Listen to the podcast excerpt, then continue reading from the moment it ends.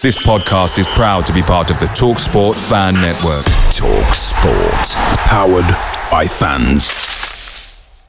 The TalkSport Fan Network is proudly supported by McDelivery, bringing you the food you love. McDelivery brings a top-tier lineup of food right to your door. No matter the result, you'll always be winning with McDelivery. Order now on the McDonald's app and you'll get rewards points delivered too. So that ordering today means some tasty rewards for tomorrow. Only via app at participating restaurants. 18 plus rewards registration required. Points only on menu items, delivery fee and terms apply. See mcdonalds.com.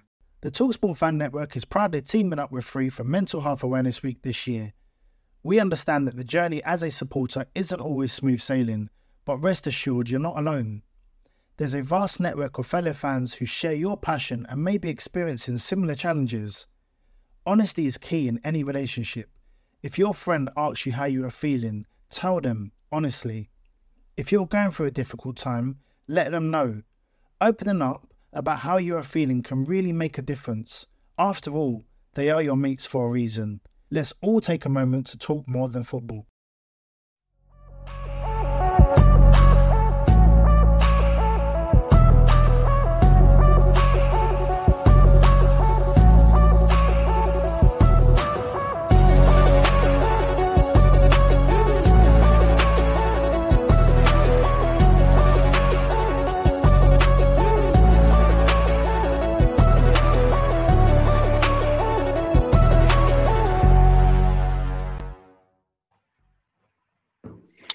Welcome back to the channel and welcome back to another edition of the Spurs Chat podcast, where unfortunately we will be talking about a defeat for Tottenham Hotspur at the Tottenham Hotspur Stadium against our North London rivals Arsenal. Spurs nil, Arsenal two, an own goal from Hugo Lloris and a goal, of course, from Martin Odegaard.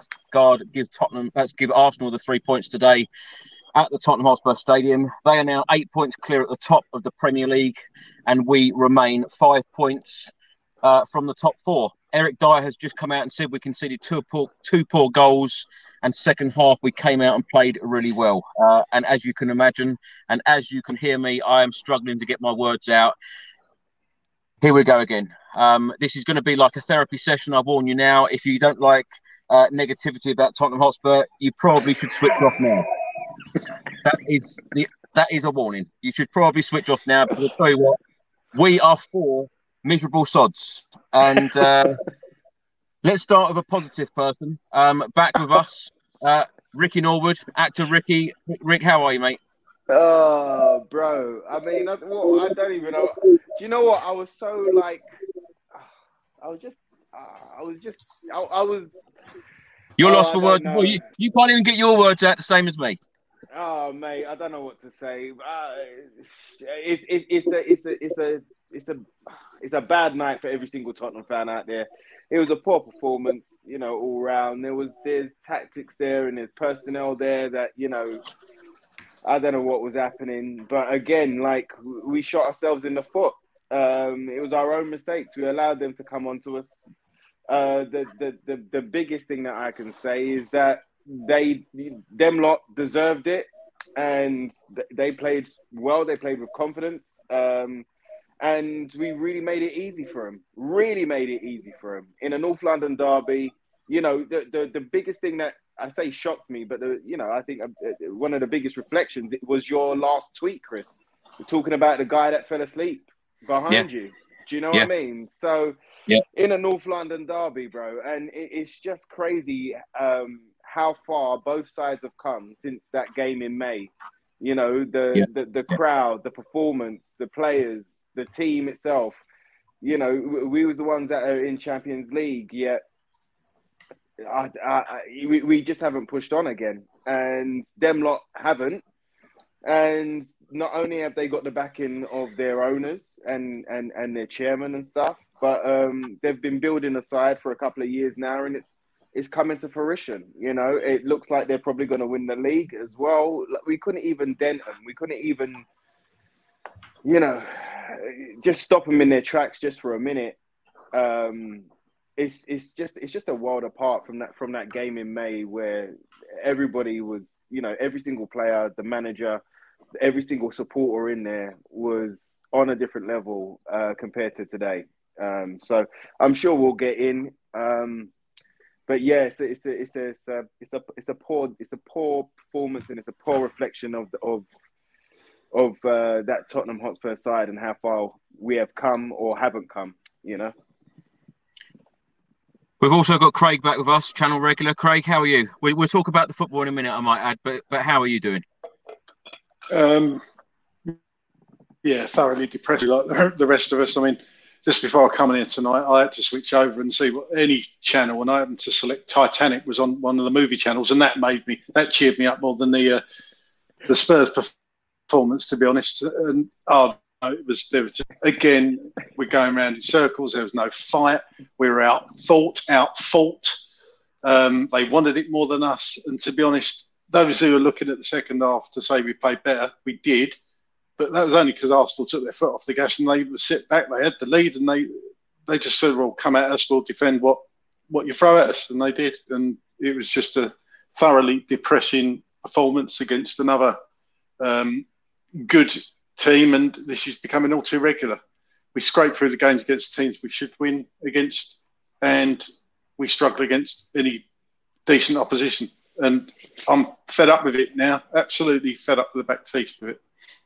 I'm sorry, yeah. I can't. I'm, there's not there's not going to be much positive come out of my mouth tonight, Chris, because I don't know what there is any positives come out of that game other than Sarr. I thought played a half decent game. Sorry. To be honest, uh, I, I, don't know whether this uh, this stream is going to be like ten minutes long of us all having a rant, or it's going to be about five hours. Uh, I haven't worked it out yet. Um, we've also got Italian journalist Simone back with us. Simone, how are you doing? Thank you, Chris. Thank you, mate. Uh, hi, guys. Uh, a little bit disappointed for the result, guys. Uh, I'm, you know, my passion for for Tottenham Hotspur, so really, really, really hard to take even from Italy. So a little bit disappointed for uh, for this afternoon, for this evening. Yeah, yeah. Well, Ricky, let's start with you. Let's talk about the football. Um, Eric Dier has just come out and said, as I said earlier, we conceded two poor goals. Second half, we came out and played really well. Isn't this the story of our season? Yeah, and you know what? I'm, I'm a bit bored of it, and I'm a bit tired of it. it it's yeah, it's rinse and repeat, bro. It's it's you know, I, I sat there, I sat there after the first ten minutes when uh, the Gooners started started to play their game and, and come onto us, and it, felt like it felt like that the game against Palace almost. There's so many games that have been like that this season, but it felt like that game against Palace where we had a good first ten minutes and then they started to come on, come on, and then we held out and kept it a nil nil, and then we went on and played the played a great second half against Palace, but it was just like I don't know. We went into our shell. Uh, there was there was mistakes. Do you know what I mean? Uh, I I don't know how uh, Perisic didn't start today because he's been like one of our most creative players, not only with uh, crosses but with assists and and dynamic play and and he's somebody that you can trust. Uh, the only thing that I can think of is is the pace element that you know Conte wanted to put in Sessegnon because he was a bit quicker. But I, I think even with Cess, I, I, you know, Cess had a really poor game today. And eh, again, I kind of come back to the thing with Cess where it's like I, I don't know what type of player we've bought here. I don't know whether he, his time is over now um, because we haven't really seen a good forward performance and we haven't seen a good defensive performance. There's been flashes over the period of time. There's been flashes from him, but you could tell after the first 20 minutes that he wasn't about it. So, uh, you know, I was really hoping that Conte would pull out a Mourinho card and, and make some subs on 20, 30 minutes we got overrun in midfield, and and you know, it's not like this is a game that's come two days later or after the last game. There's been a, a good week of work there. There's been a good week of analysis there to figure out how they play and put together a game plan and to maybe put another body in midfield. Um, I heard that uh, Bissouma still was feeling the, the, the knock, so maybe that's one of the reasons why we didn't. But it, it, it was just a really poor showing today, mate. Um, you know, Lloris, our captain, uh, many a week I've stuck up for him, and when he does good, uh, I will highlight the good because sometimes the bad just is a lot louder. It has a lot more kind of presence. The bad, it's, it's easier to get negative than to see the positive, especially with a goalkeeper. But there's just been too many performances like that from our captain. You know, Hugo Lloris, the most experienced player in the squad, a player that has picked up the World Cup and the Euros, and he, he, he is that guy, and, and he's been you know phenomenal for us, and, and he's kept us in games many a season. But I don't want to say that he's become a liability this season, but I, I can't find another word.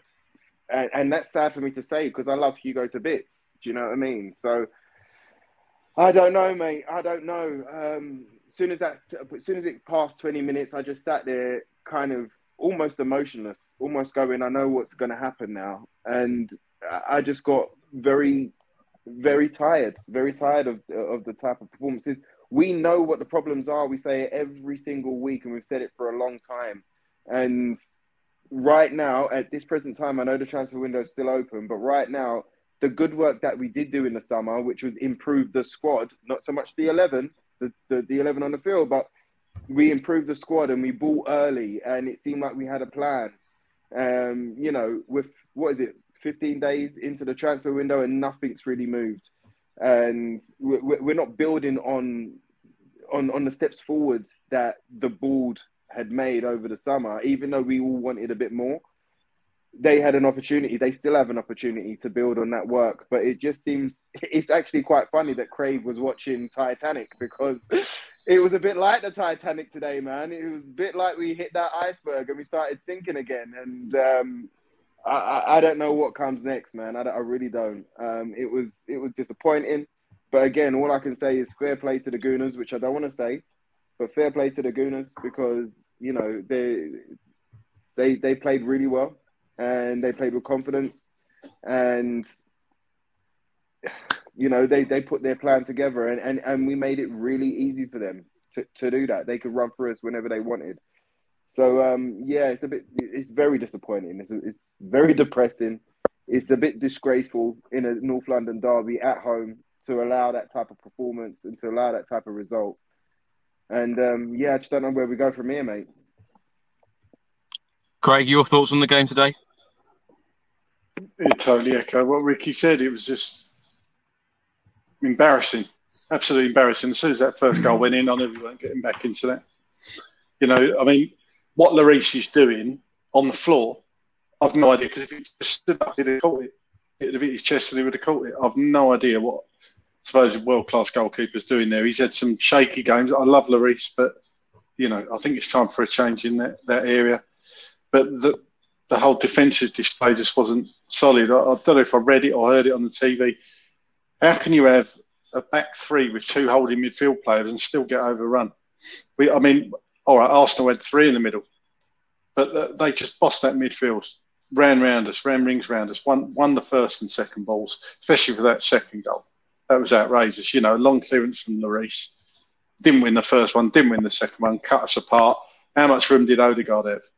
He, he could have picked his spot. Great finish, but, you know, not blaming Lloris for the second one, but why wasn't he shut down? I don't understand what's going on in this club. Are the players not playing for Conte anymore? is Conte, in my opinion, Conte's got to take a lot of the blame today. I think he's too stubborn in his tactics. I think we should have yeah. changed from the back three. I think he should have yanked Sessegnon after half an hour. I just don't think he was good enough. I still don't think Sess is good enough. That's proved it today. There was changes need to be made. Perisic should have come on. He's too slow to make the changes that were needed in that game. I bet the whole crowd there could have seen that, and every Spurs fan around the world that needed changing, changing fast. You know, Mourinho would have changed it, like Rick said. You know, it, something happened. He would have made the changes necessary at least to give us a fighting chance because it was clear we were getting overrun throughout the game. Started well, which we've done in the past. We started well at Palace. It was almost like mirror image of that game that we were up against a much much better team in Arsenal. There was no way we was going to come back into that. We, we there was no way at all. Um, I, as I said earlier, I'm just getting to a point now. I'm just sick of it because you know where the, this is going every single week. You get up because we beat Palace, but let's be honest, with all respect to Palace, Palace. You know, let's not forget how badly we lost against Villa. You know, there's been. Let me ask you guys a question. Anybody watching? When was the last time you enjoyed watching Tottenham for 90 minutes? Because I, I, I, can't remember when that was. I ask this question to, to the guests every single week, and I asked and I asked the guy sitting next to me today the same question, um, because all season I don't feel that we've been entertained, and you know, a lot of people say, well, when you win games and you pick points up, a lot of people forgive that because you're winning, um, but I'm I'm totally with you. I haven't been entertained um, all season. Um, you know, when you talk about real hmm. entertainment, mm. and I hate to say it because people are going to say, "Oh, you're on the Pochettino bandwagon," but you know that entertaining football where we were all coming away from stadiums and and and watching it on the TV, going, "Wow, that was a fantastic display." We haven't done that mm. this season, and you know things do need to change. Um, it's interesting what you said as well about um, Odegaard's goal because the amount of time and the amount of space that he had then, and during the game, which of course we will go through the key instance of the match, they had a number of opportunities like that. Thomas Partey, of course, hit the post with a fantastic strike. No one closing down. Um, the amount of goals, um, you know, people won't like me for saying this, but 2 0 probably flattered us because they could have had a whole a whole lot more. It did. Mm.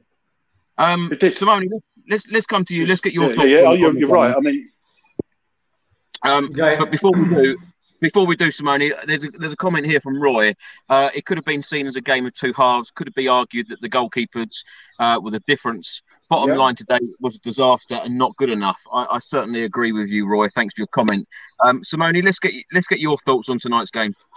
Guys, I'm getting boring to, to describe the differences between the first half and the second half of of of course uh, this season because of course we are talking about uh, a team that starts so slowly and uh, a team that uh, is trying to react every time, every time in the in the, second half is uh, for sure. First of all, guys, it's it's very difficult to, to describe what happened today because it's not just a defeat.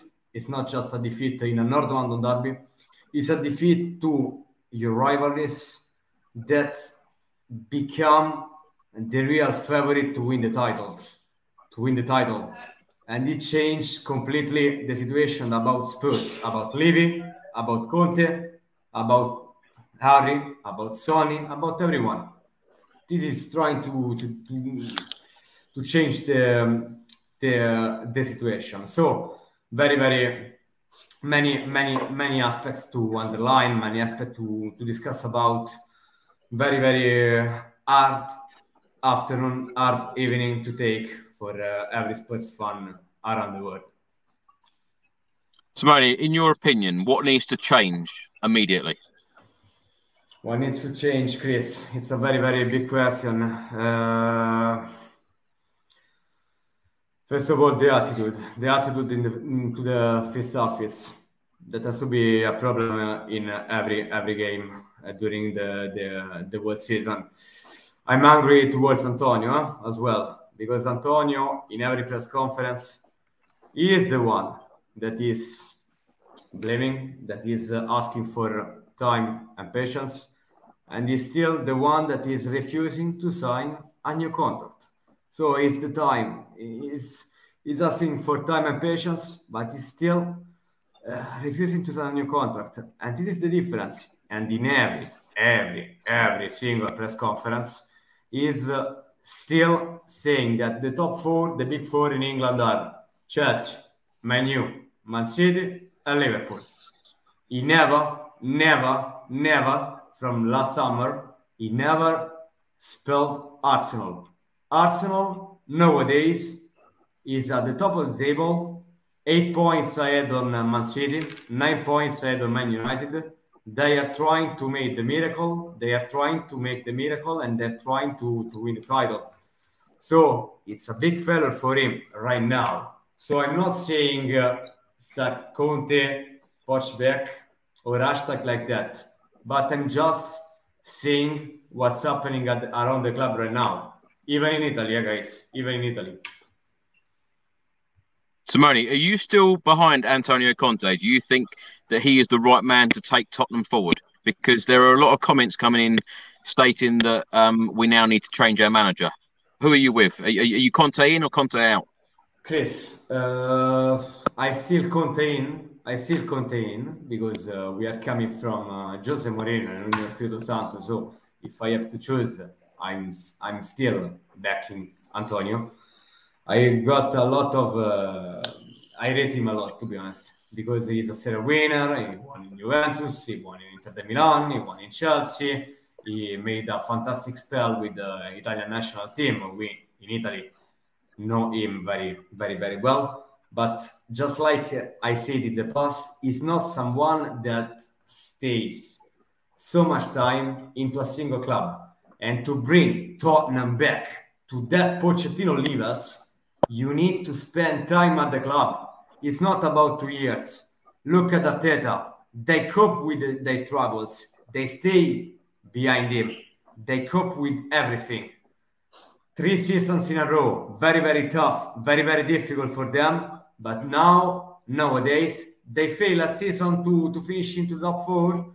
Now they are trying to win the titles, and they've got incredibly because no one gave them a, a chance. They are trying to win the titles, and they've got nowadays a huge chance to to win the to win the Premier League, and that's incredible. This is football. Huh? This is uh, this is football, guys. But it sounds like uh, incredible nowadays. So this is my my my feeling. Can I ask the same question to you, Ricky and Craig, um, about Antonio Conte? Are you still are you still with him? Are you are you still backing Antonio Conte? For for, for me, I am.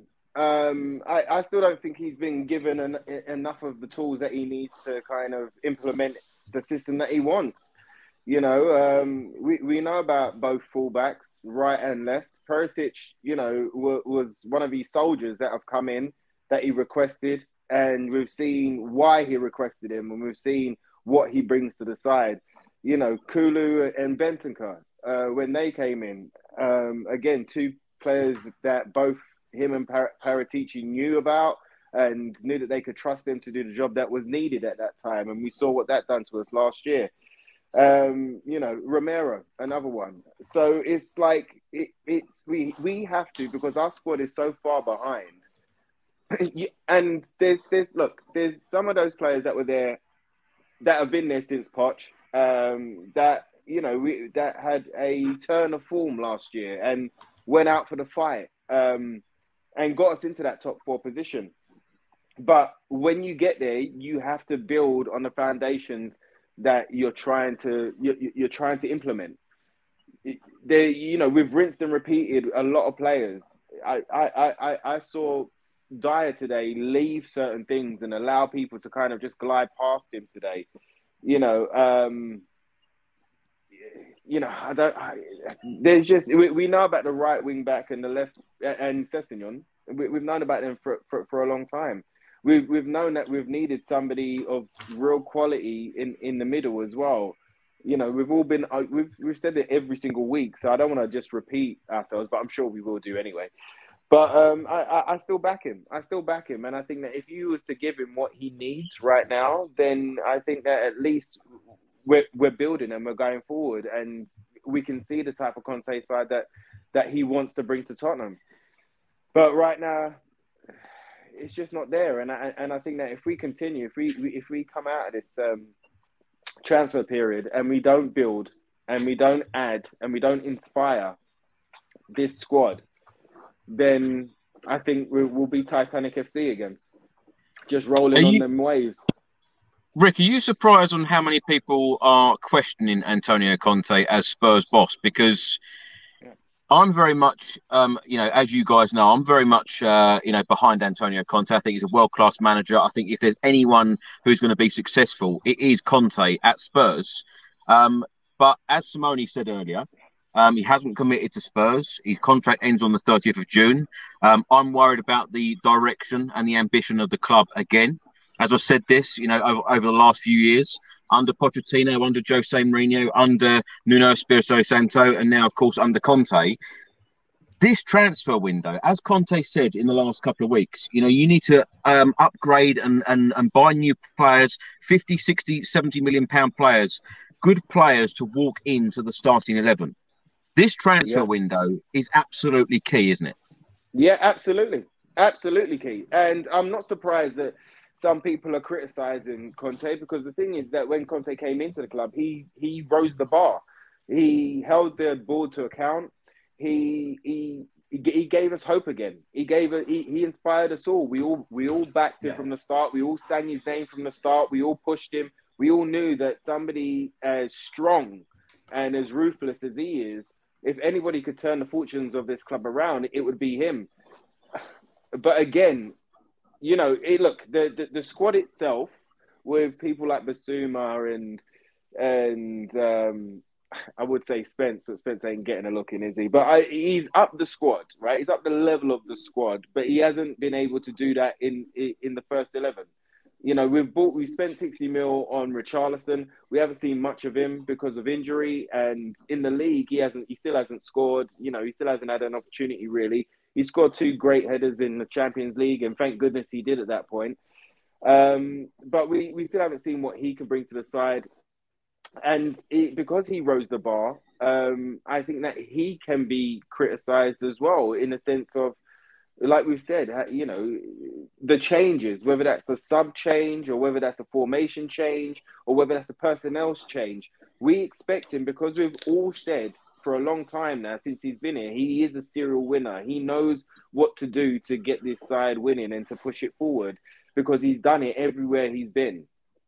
So why ain't it happening right now? Or why ain't there changes coming earlier? Or why didn't it, you know? Why are you waiting until the 87th minute to try and bring on Bryan Gil, who, who might be able to change the game? There's certain decisions that are being made now that people are questioning, and I don't think that's a criticism, like a negative criticism of Conte. I think it's because he rose the levels. He is showing us that he is Harrods. Do you know what I mean? And he, he's he's the best that you can you, you can get. So we expect the best that we can get from the best in the business. Do you know what I mean? So I, I don't see it as a ne- negative criticism, but I think the fans are entitled to to be upset with him. Uh, like uh, Simone said there about his contract, we've known about that. We've known about the contract situation, and it's only been this year, just before this, that we started the season again after the World Cup, it's only been this year where, where, I've kind of been apprehensive about him signing a new deal. Pre World Cup, I was like, he's signing 100%. This is a club for him. Everything's there for him to, to build something. Everything's there for him to achieve something as long as the club continue to back him and back the vision. But um, I, after those press conferences, pre the restart and in the first couple of games of the restart, I was just like, oh, I don't know about this. Which again, why would you as a club, as a board, and they can use this as an excuse now of why they don't invest. Why would you invest in a 60 million or a 50 million pound player for a manager that may not be there in the summer? And then we've got a managerial search again, and then we've got another manager who comes in who doesn't play free at the back. He plays a different system altogether. And then we've got to remix the squad again. So um, like like Simone said there, uh, he asks for time and patience, but he has to show a little bit of commitment now as well, whether he wants to be with us or whether he doesn't. Ricky, just a quick yes or no: Will Antonio Conte be our manager on the first of July? Picture the scene. All of your mates around, you've got your McNugget share boxes ready to go. Partner this with your team playing champagne football. Perfect. Order McDelivery now on the McDonald's app. There's nothing quite like a McDelivery. At participating restaurants, 18 plus serving times, delivery fee, and terms apply. See McDonald's.com. The Talksport Fan Network is proudly teaming up with Free for Mental Health Awareness Week this year. As football fans, we often pride ourselves on knowing everything, from which substitution can turn the game around to the quickest route home to beat the crowds. However, when it comes to discussing feelings with our friends, we might not always feel as confident. That's why we're here to equip you with the right tools so you can reach out to those who can help. If your mates are struggling, let them know that the Samaritans are free to call on 116 123. That's 116 123. They are there to listen without judgment or pressure 24 7, 365 days of the year. Let's all take a moment to talk more than football. Ah, ah, ah I, I, can't answer it, bruv. Right now, I can't answer. I can't. Because you know what? As as things stand, I don't think he will be. I mean, do you know what the evidence shows us right now, especially with the board not being able to guarantee certain players or certain budgets? that it, it, it doesn't seem like a, a great place to be right now.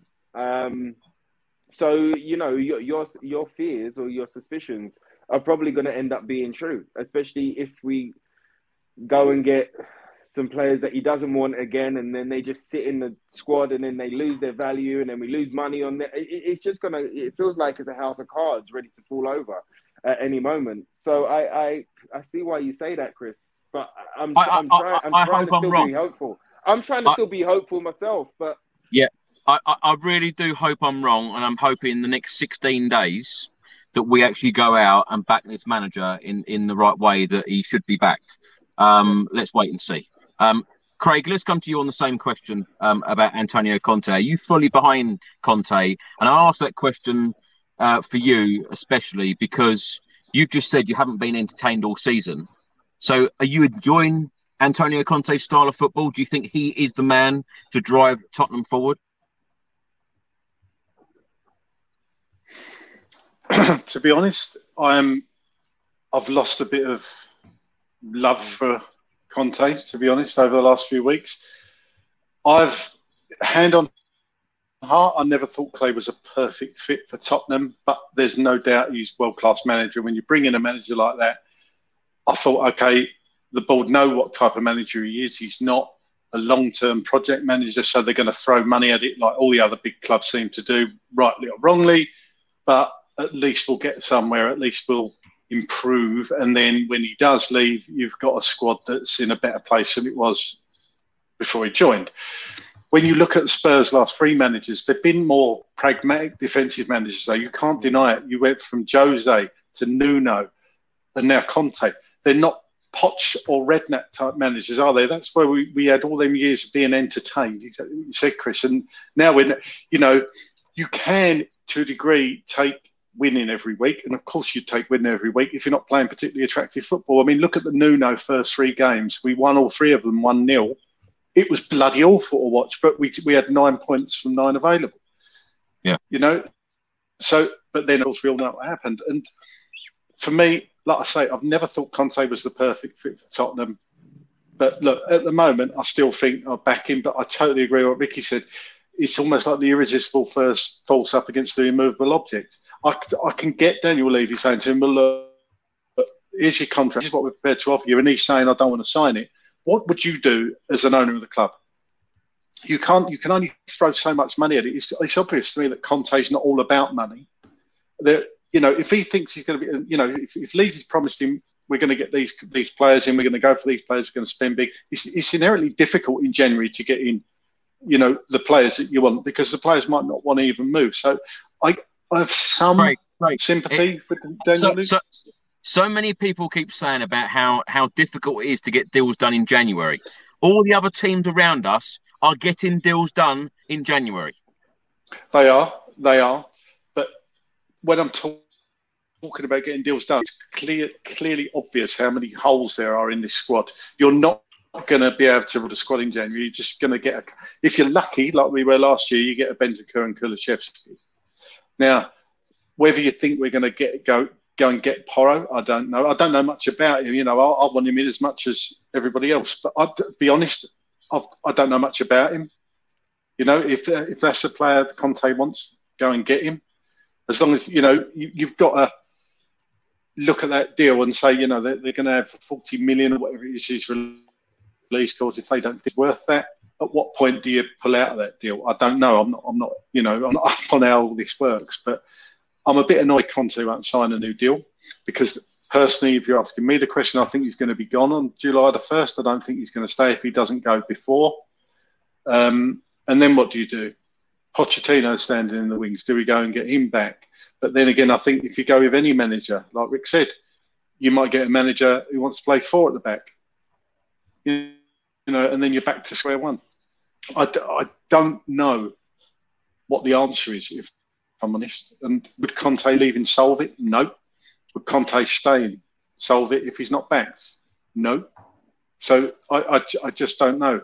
I just don't know. I mean, Simone might be able to say more about the inside into Milan and all, all the, what went on there. Is Conte a bloke that if he's not getting what he wants, he just walks? He doesn't care about the money. He'll just walk. He won't wait to be sacked. So you know, and if that happens, oh God, we're we're we're in serious doo doo. But That, it can't go exactly on this. That that is exactly what I was going to come on to actually. Um, Simone, of course, you're based in Milan. Uh, you would have seen Antonio Conte's career very closely. Um, of course, he won Serie A with Inter, um, and then left. So it goes to show that he could leave even after winning a Serie A title. Um, how do you see this panning out at Tottenham with him and his contract? Yeah, it's just like Craig said, he's not a long-term manager project. He's not perfect for that kind of profile. He's an instant, just like uh, uh, you said, he's an instant manager. He came to the club, he uh, used to make, and last season too, made a miracle to finish into the top four with that team. Because for me, I completely agree with what he says in every in every press conference.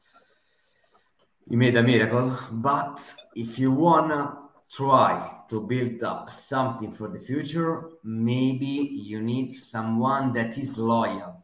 Whatever happens in the circumstances, whatever happens in the uh, in other clubs, uh, you need a manager that can stay at the club for very many many seasons, just like Poch did in your past. And this is an aspect that I'd like to to underline. Uh, it's not a secret that Antonio never never played a Champions League semi-final. So we are talking about a top class, world class manager in terms of winning an instant title, making something incredible uh, when he uh, got appointed with with some club, but in Europe something does not go for its way. So this season uh, I was asking something more by from Antonio, and uh, I don't I'm not receiving the answers that uh, I'd love I would have loved to to receive.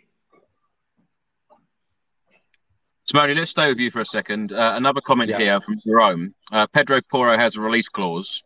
If we were serious, we'd be paying uh, that and get the man. Absolutely furious with the direction of the club.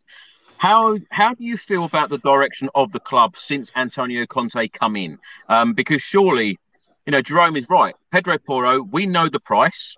It is a clear uh, price. It's a it's a clear deal. If you want the player, pay the release clause. Chris, Do you think- Chris, Do you think Uh, that Spurs will pay this release clause for Pedro Porro? I don't know. I think that Pedro Porro is a fantastic right right back. I don't know if he is a good right wing back, and that's a big difference. Big big difference in terms of uh, Antonio Conte's football. I think that he's a very good player. I think that he has got uh, a lot of potential, but Premier League is Premier League, as you know. So it's not about. Uh, Daniel Levy backing Conte, the board backing Conte. It's all about guys the recruitment. You know, which are which are the most paid Tottenham deals in the last couple of seasons, in the last four or five years. Davinson Sanchez, Tanguy Ndombele, Gio Celso, when you needed to bring in Bruno Fernandes. Because the first choice for Mauricio Pochettino wasn't Gio Celso, was Bruno Fernandes. So it's I'm reading a lot of comments, I'm hearing a lot of comments. Guys, it's not about uh, how much money you have. Of course, we are talking about the Premier League, Man City, Chelsea, Newcastle, Man U. I completely agree with you. But what is gonna make the difference at the end of the day is not just the money, is the way you are gonna spend your money. And this is the difference. I remember 15 years ago, Erwin Renap brought in Manuel Adebayor for 5 million pounds, Rafael van der Vaart for 80 million pounds, Jermaine Defoe back from Portsmouth for uh, 70, 70, um, 7 million pounds, things like that.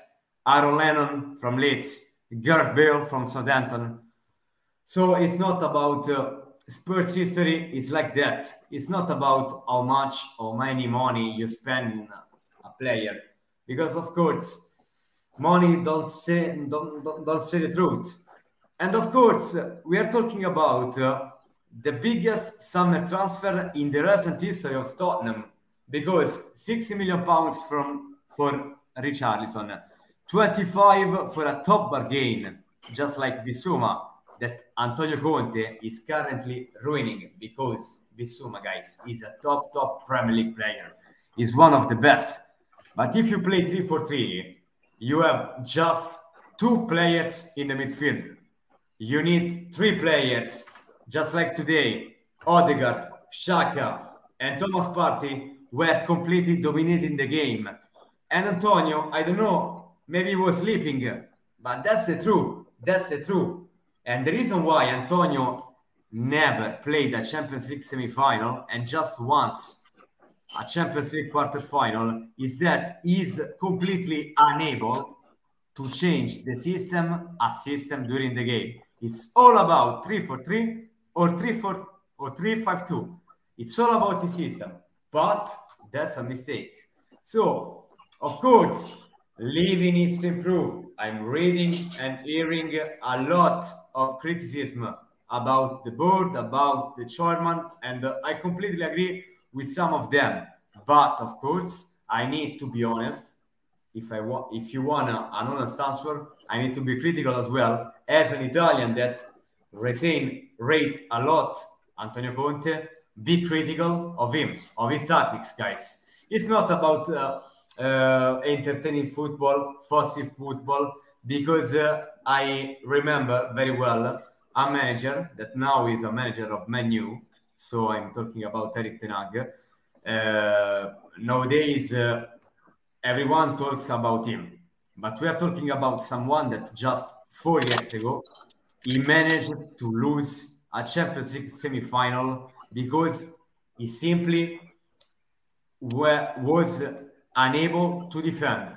So he was leading 3 0 against Tottenham. Lucas Moura scored three goals. So it's not about entertaining football, modern football, attractive football, if you love this kind of uh, uh, expressions. But I need to be honest and say, Antonio, even if he is a pretty football, he's not someone that is known in the world to, to be able to play a fantastic football. Antonio is a top manager, but he needs to receive some criticism because he's the one that is currently refusing to sign a new contract.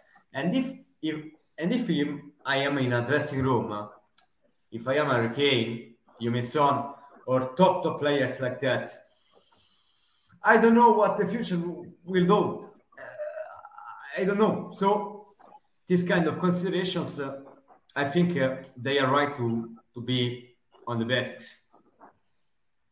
Well, we've got a couple of other questions here. Um, Rick, let's come to you. Um, 2000 GT right? Spurs will get to the FA Cup final, and Conte will be sacked the week before. Um, I think there's a lot of sarcasm there, um, but of course, it's weird because a couple of weeks ago, Conte was saying, you know, no offence to the uh, or no disrespect to the Carabao Cup or the FA Cup, but we want to be going for the Premier League and the Champions League.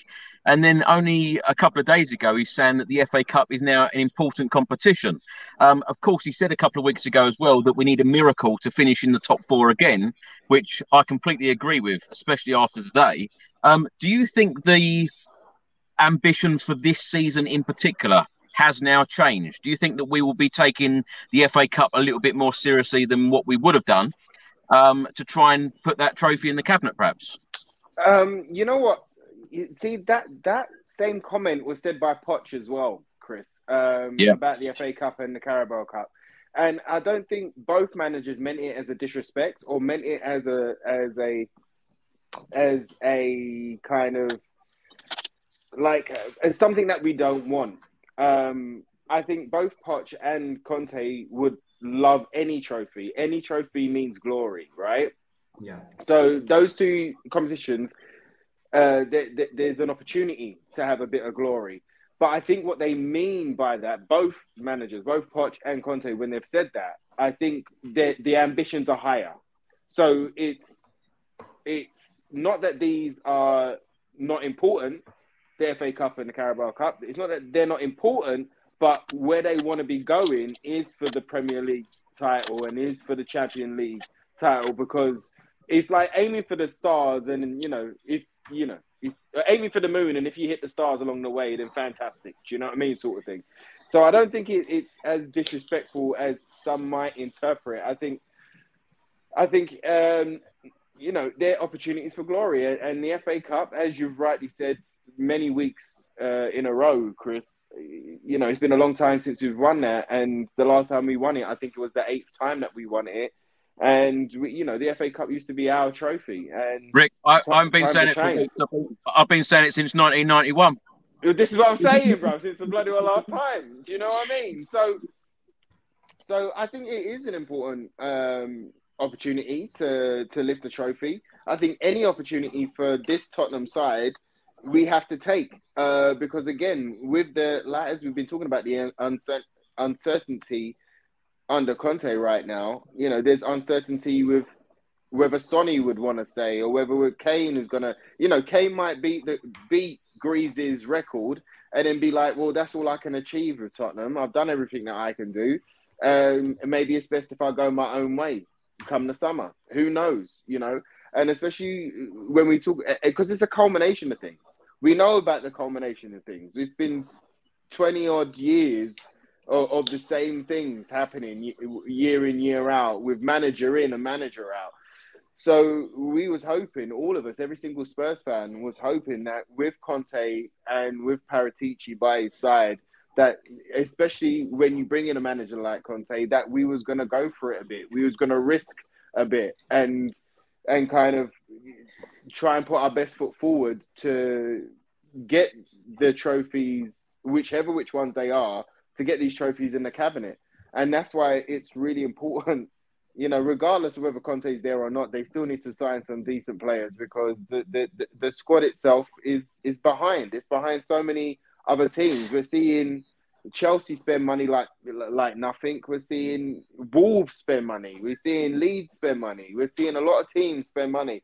You know, uh, Southampton have done a couple of bits. I know these some of these sides are struggling, but the the more we stand still, the more we just sink like the Titanic, bro. So, and we become Titanic FC again. So it's all about that inspiration. It's it's not it, it, if they know that Conte's not going to be there, then they have to get somebody the, the, the people that they go for. They have to get get in for the team to not only be successful this season, end of this season, but for the seasons go uh, ongoing you know, or buy into uh, players that they can sell on again if it comes to it. I, I think we've been way too scared to sell players um, in, in, recent times as well. Um, so I think that, but I think every single trophy is an important opportunity for us to go and and put something in that cabinet, which is very dusty, um, and and and to build some confidence within this this side. You know, uh, I, I I think look you,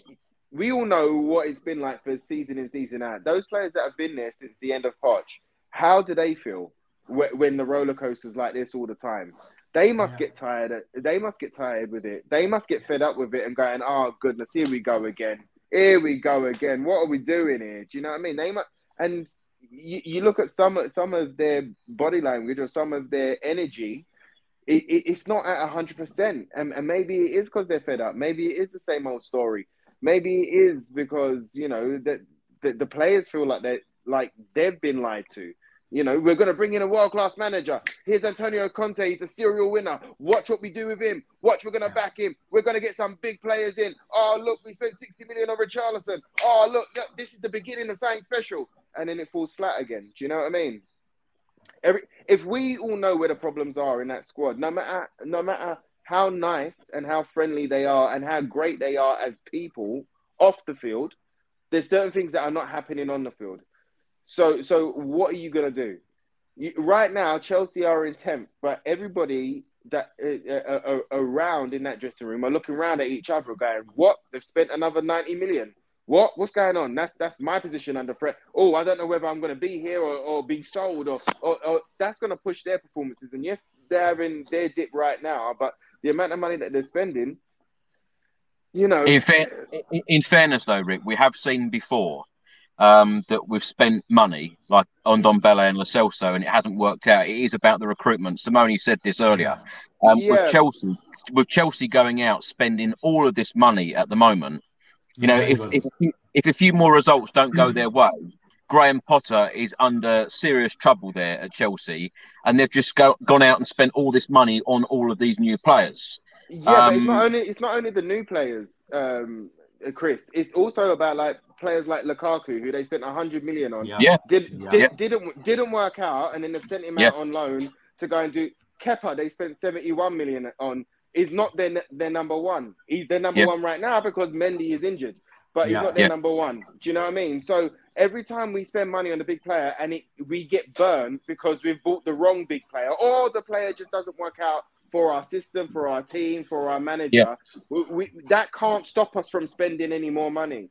Sometimes But we've I got just- to take the hit and play this football game.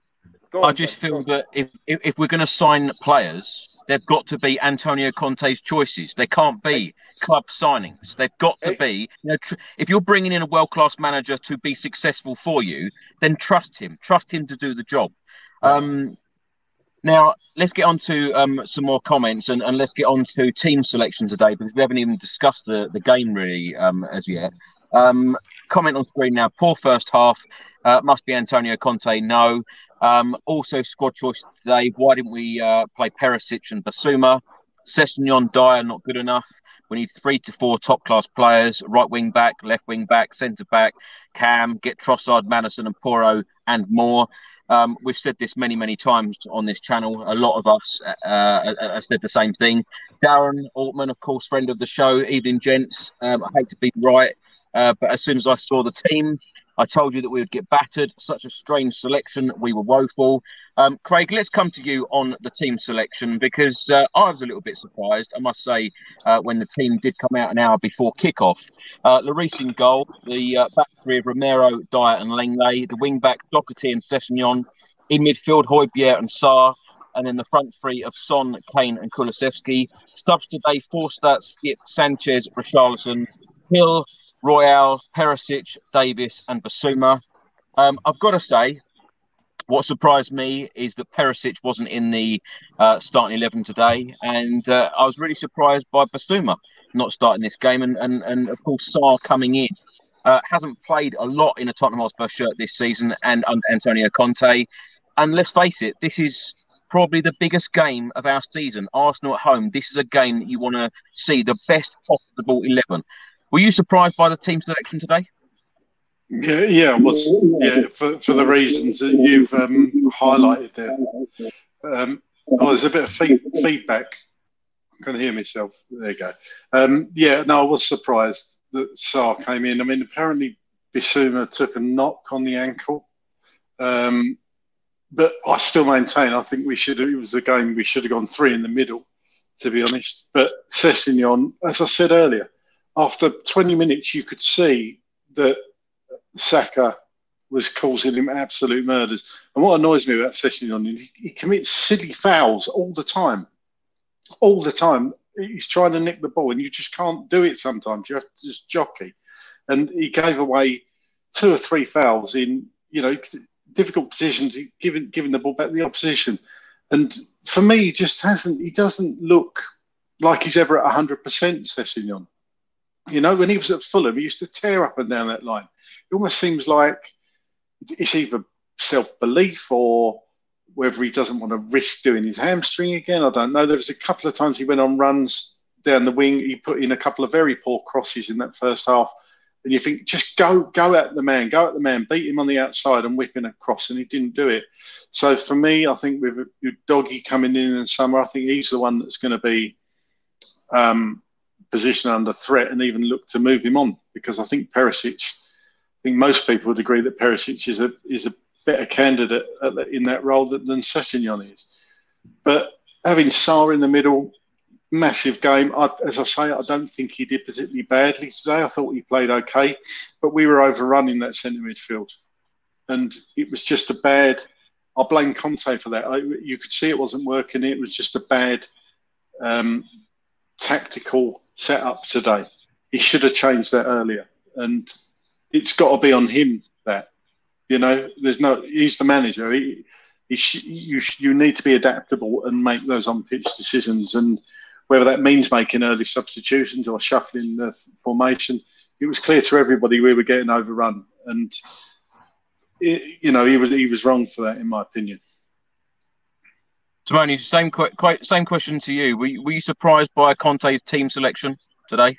Yeah, definitely, definitely. I still have to, to look at his press conference because he has to explain me why uh, Perisic was, uh, wasn't uh, even starting, just like Craig was saying. And uh, I cannot understand why Sarr and not Bissouma. Because, of course, guys, Sarr is a very, very good prospect because he can play very well the ball.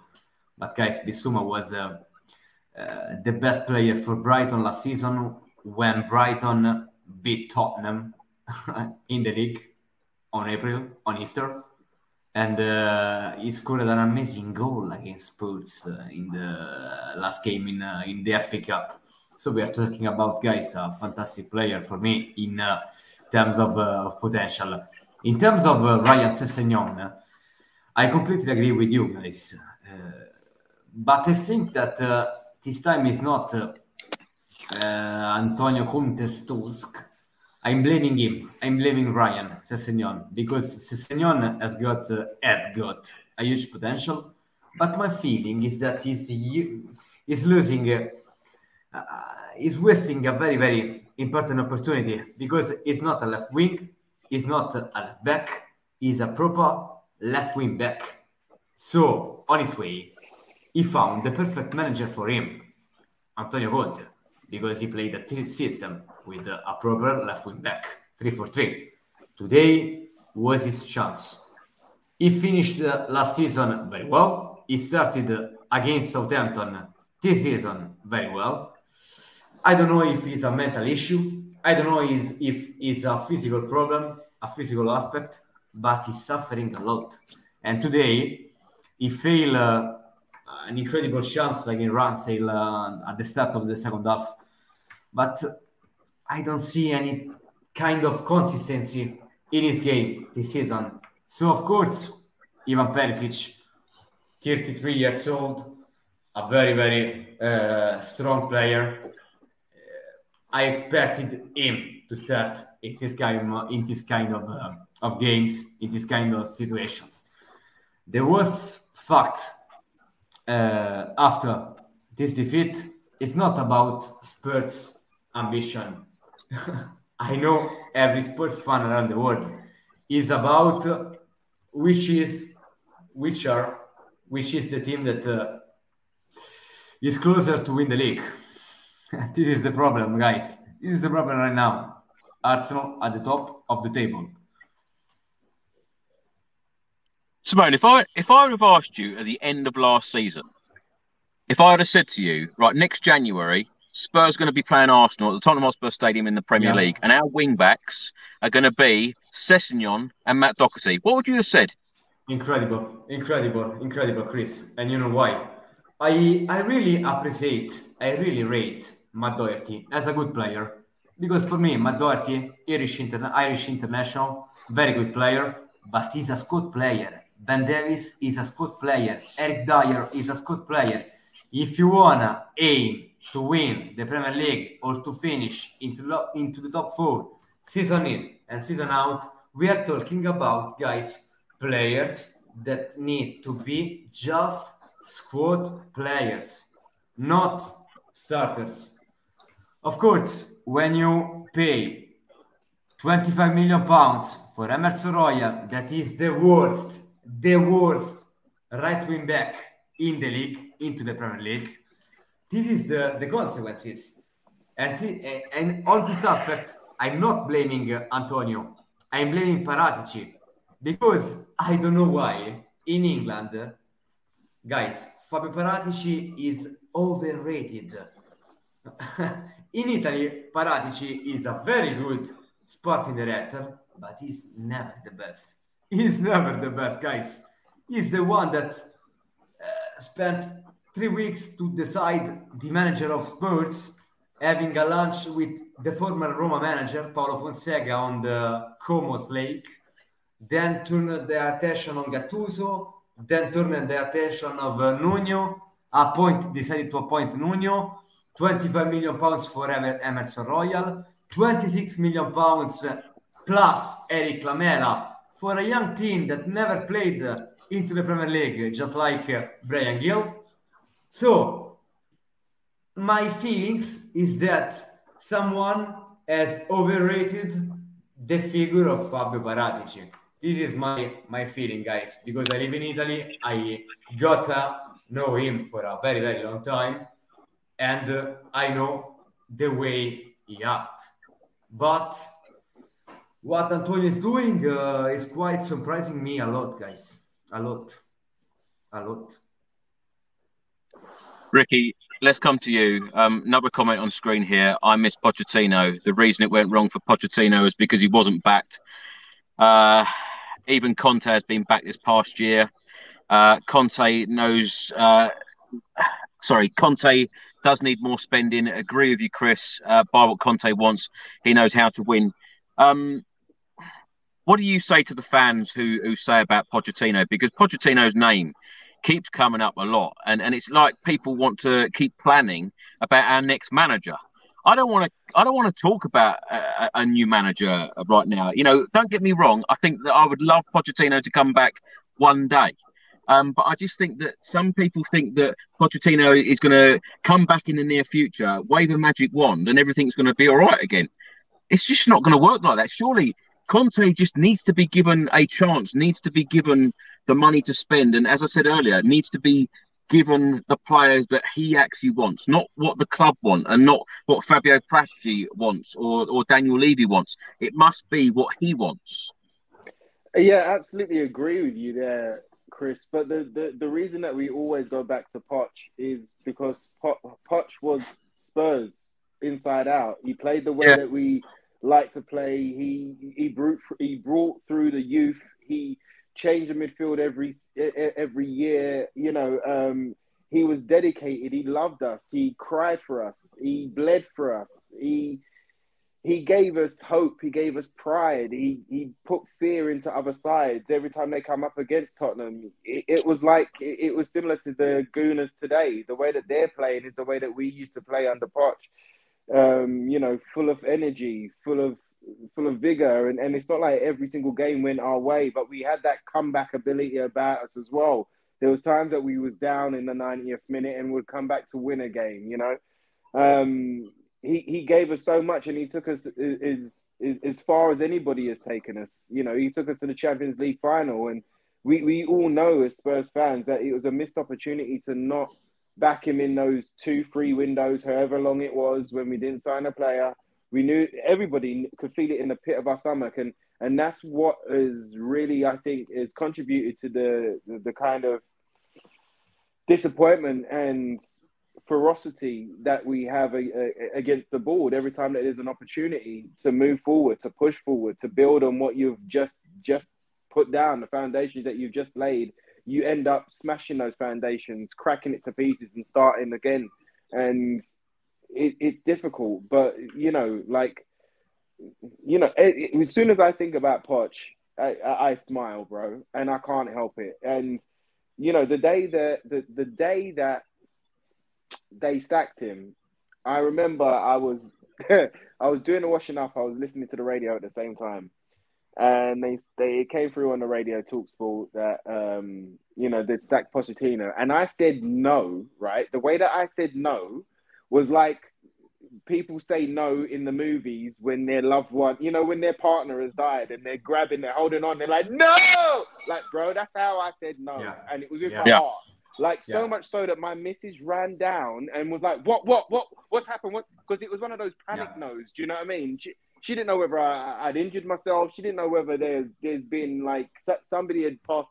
She didn't know anything. She just heard the the tone of my no, bro, and she was like, "What?" And I was just like, "I can't believe it, babe. They've sacked him." Do you know what I mean? And you know, she she you know she um, she understood, but at the same time, she's like, "Oh, I thought it was something serious." And to me, it was. It was really serious because he he was he was one like Simone was saying there. He was one that would go through the thick and the thin with us he really did build that side. He really yeah. did. implement so many things that were destroyed as soon as he, he left. Mourinho came in and started breaking down those foundations that he built. Nuno came in and you know finished them, and that's why when Conte turned up, we was like, oh, please, please, we're, we're, we're, okay. We're gonna go with somebody who plays a different style, as in a three at the back, where we was that I think our still our best formation was four two three one. I think that's the best way that we got the best yeah. out of the side and the best the the the, the best uh, style of play as well. Um, but I was like, okay, cool. You know, we've got this top class manager in, world class manager in. So look, maybe we're going to get our Tottenham back. And little bit by little bit, we just kept building. And in that end of the season last year, the way that they just went on a run, the way that we beat the Gooners last year, the way that we beat Norwich last year, the way that we we Sonny got his got uh, golden boot last year. There, there were so many good things that were happening that I was like, oh my gosh, we've got our Tottenham back. You know, like that that style of play that we were playing at towards the end of the season. That was a Tottenham that I was looking forward to seeing this season. Oh, I thought that we was going to spend eighty to hundred million on Bastoni. Just go get him. I thought we were serious. You know, um, obviously Bastoni wanted to stay at his club. That, that's totally understandable. I totally get it. Um, you know, um, but that's that. This is where the ups and downs are coming from, and this is where the kind of like I say, the, the upset and, and the anger is coming from from the from the, the, the fans' point of view is because again we've got this guy. We're 15 days into the, the transfer window. I don't know how we don't didn't have a plan for this transfer window. We've said in the summer, we said that the, the most important positions for a Conte system, and Simone, you can you can jump in on it as well, is a right wing back and a left wing back. Now, to me, you know, Doherty didn't do nothing for me today. Again, was ineffective, done nothing for me. He was there as a person that helped the back line, and I say helped in inverted commas, really, because I didn't really see him do anything. Sessegnon, Cess, Cess, do you know what? Cess reminded me, you know, he is bereft of confidence. He is, and I, I don't know what it is, but do you know who he looked like to me, body language wise? He looked like David Bentley today. Do you remember when David Bentley? Yeah. We, we spent money on David Bentley. Yeah. And there was there was you know after you done the. But that was a mistake. That was, was a mistake, mistake, Ricky, because of course, as a right winger, you already had got one of the best at the time, just like Aaron Lennon. So absolutely do, do, pointless. Do you know what? Uh, do you know what, Rick? Uh, earlier on in the season, when we lost uh, the Carabao Cup game uh, against Forest, um, a player passed the ball out to him. The ball literally went under his foot. It went out for a throw. Um, he looked very disappointed. The fans were very disappointed. That same incident happened again in today's game. It happened a couple of times. It happened a couple of times. It it wouldn't fall for him. He couldn't control it. He couldn't beat a player. This is what I'm saying. And and that's what it reminded me of. It reminded me of David Bentley towards the end of his time, where it just looked like he just didn't have it in his heart anymore. And I hope that's not the case because he's still a young player. Do you know what I mean? For his career, whether that's at Tottenham or not, I hope that's not the case for him. You know, as a man and as a player, and as somebody in a is doing a job that he loves to do. I hope that he has he hasn't lost that, but it, that's what it looked like to me. You know, and we, we, we've we've got to, like you say about Conte and the, and the play. We, we've got to be able to give him the tools so that he can implement his system. We yeah. can't just keep rinsing and repeating and trying to get a few more drops out of players that are tired or that are not working, or we're trying to fit a, a square peg in a round hole just for, for to, to, save an extra five mil. Do you know what I mean? Like everybody has to be a bit more ruthless right now. You know, from top to bottom, there, there has to be some. we have to see the plan. We have to see what's going on uh, with Conte, and and we have to buy some serious players. We're changing the squad. It's a process. Yes, they have spent money, but we know there's so much more that needs to be done.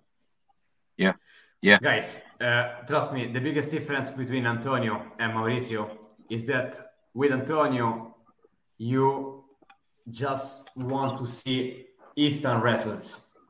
With Mauricio, it's all about time and patience because you can wait someone who love you, someone who loves you, that is ready to stay three, five, four, or five and half years, waiting and asking, rightly so, for time and patience. This is the, the, the biggest difference because Antonio is the same that he's asking time and patience, but he's the same that uh, is refusing to sign a new contract. So it's absolutely pointless, and he's damaging the, the, the dressing room. I think that is incredible what he's doing right now. To be honest, guys, today I think uh, his tactics were completely wrong. Playing against the best teams in terms of ball possession, three for three, with the same dynamics, same system, two midfielders, Pape Matar Sarr and Pierre-Emile Højbjerg against Odegaard, Thomas Partey, and the same Granit Xhaka. Three, three versus one, two is incredible, guys. We are talking about huge mistakes. If you look at the uh, Championship or uh, Ligue 1 or League 2, no one, I'm sure, no one in England will do the same mistakes. Will do the same mistakes. No one. Craig, let's come to you. A couple, of comments here. Um, pointless changing the manager, still the same squad. Completely agree. Another comment here. Uh, Spurs need major investment in the window, or they won't make Europe. I suspect we can kiss Europe goodbye. Um, is this um, a big worry to you, even at this stage um, of the season? Because we're now five points adrift of the top four. Yeah, yeah, and look who we got coming up. We got two games against City and a high flying Fulham as well. So yeah. you know, it could be by the end of January. I don't want to say it. We could have slipped further down that table. But all I'll say, if you somebody had said to you at the beginning of the season, mid-January, you're going to be above, well above Chelsea and Liverpool, you'd think we would be third, something like that. Just so happens that Man- Manchester United are having a bit of a renaissance. Newcastle are playing fantastic. And obviously, let's not talk about that mob down the road. I mean, I don't think anybody could have seen that coming. But it just goes to show that a squad of young players, and if you do give a manager time and, you know, there's belief within the club that that manager is the right for your club, that, you know, you can work some good stuff. Does the club not think that Pot, um, Poch, I've got Poch on the brain, doesn't the club not think – Conte is the is the man who's going to take us forward. Like I come back to what I said earlier. If they think he's going to be off in the summer, are they going to spend tons of money? Because if I was running the club, I, would, I wouldn't. And uh, that's why I lay a bit of blame at Conte's door. You know, show us that you want to be a, leading our club for the next two or three years. Sign the contract. You know, you've got well, to show a bit of good faith and goodwill yourself. You know, I'm, let, Conte's not off the hook. Let let me ask that question then, Craig, because um, you're saying about Conte. Do you think the club at the moment, do you think that they want him to stay, or do you think they've got something else planned? I, I genuinely think they probably want to keep Conte at the club, but there's only so much you're going to take off somebody who's saying, "No, I don't want to sign yet. I want to see what you do." Well, no, hang on. Conte's an employee of the club, and if the club want Conte to stay and they've offered him stuff and they, they're going to you know, to say, look, we're going to back you, we're going to back you, but we need you to sign this contract first. I don't think that's, you know, for me, if he's got six months left on his contract, as opposed to three years, you know, if he's doing crap, they're going to get rid of him regardless. They're going to sack him. He can still walk away. If he's going to walk away, does it matter to him whether he walks away um, with four months left on his contract or three years left on his contract? So sign the bloody contract. If you want to commit to Tottenham Hotspur, the club's bigger than you, mate sign the contract, yeah. and then yeah. we will back you. Conte is not blameless in this. That, that, it winds me up that people think that you know this is all Conte, you know, and Conte's the uh, the goose that laid the golden egg. Do you know what I mean? He's a great manager, he's a world class manager, but we want commitment from you, and that, that's what I'd want to see. So, because because he's not blameless in all this, and it annoys me that he, he can't change. You know, he can't change systems mid game particularly well. He didn't see today where he was getting overrun. Has he improved players? Yes, absolutely, he has. But is there, is there a limit to even his powers? There obviously is, because are the players still playing for him? Some of them, I just think, have reached their pinnacle and they can't do any more, to be honest with you. And that's where we need to strengthen. Craig, another comment here. Uh, players like Sessegnon, Dier, uh, Doherty, Royal, Davies, Sanchez are not consistent. They need to be sold. Uh, good game, maybe then uh, poor for uh, several games. okay, keep Conte, but Levy needs to buy Conte players. Um, he talks about a process, and even Conte has said many times about time and patience.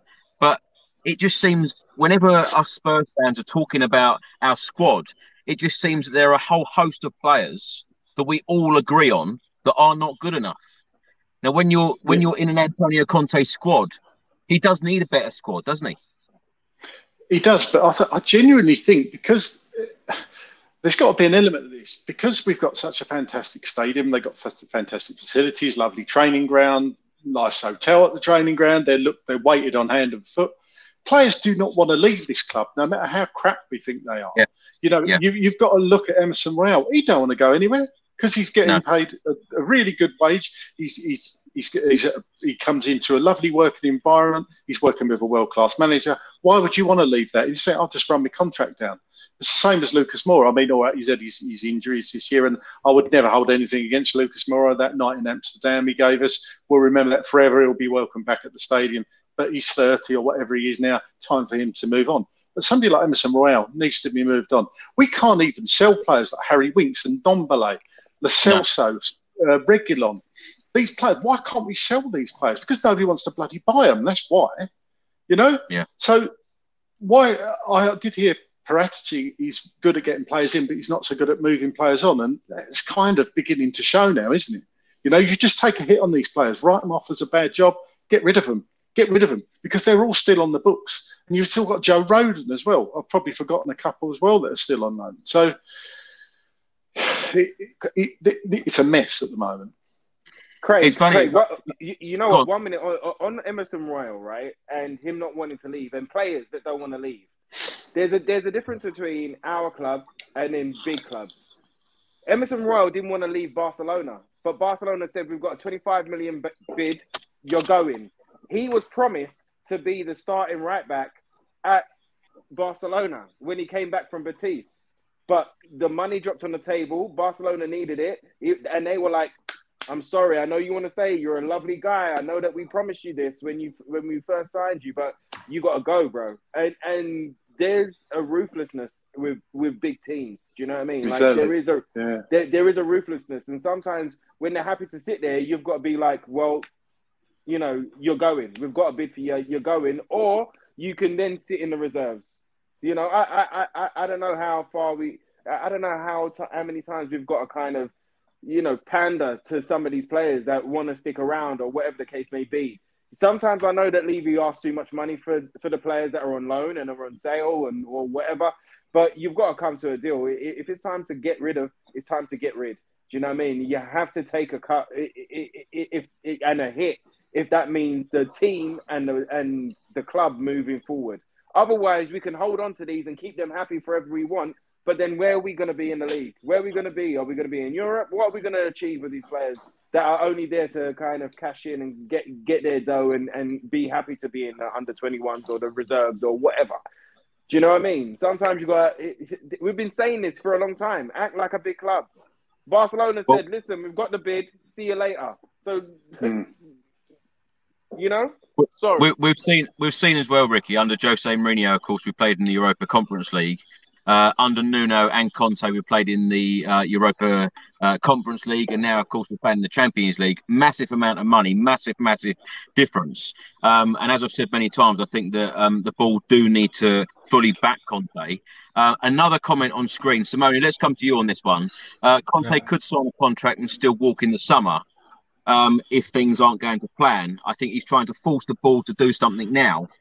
Surely, this situation with Conte has to be different to all of the other managers under ENIC and Daniel Levy. Surely, this has to be the point where something just has to be different. Sure. I hope so. I hope so. I hope so. I hope so. My regret is that they didn't, uh, and uh, Daniel Levy didn't do what what Mauricio wanted to do. Because of course, guys, for uh, for Antonio, they did an increase of capital last summer, 100 million pounds for Richarlison, Suma, and other important players. They never did for other managers. So actually, I need to be honest. I need to be honest. Even if I totally agree with you and many that are criticizing Daniel Levy, but they backed Conte. I was waiting for something more from Antonio by Antonio. And Antonio, this season, is failing to provide because I'm gonna remember that in every press conference at the start of the season, he was quoted, he was saying that Man United, Man City, Liverpool, and Chelsea were the top four. Top four team are there. Uh, Arsenal are winning the league, Antonio. this is a, a very important aspect to underline if you want to be the Tottenham manager. And if you want to be the Tottenham manager and you decide to pick up and to start Pape Matar Sarr, let's do it against Palace, let's do it against Portsmouth, but don't do it against Arsenal. It's all about Tottenham Arsenal, guys. If you want to be the proper Tottenham manager, you cannot do this kind of mistake.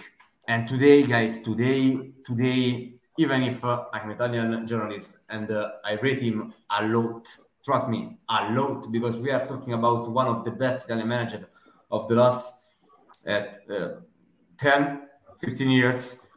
Uh, he's doing mistakes, guys. He's doing mistakes. Simone, I don't think I asked you that question. Do you think Conte will be the manager on the 1st of July?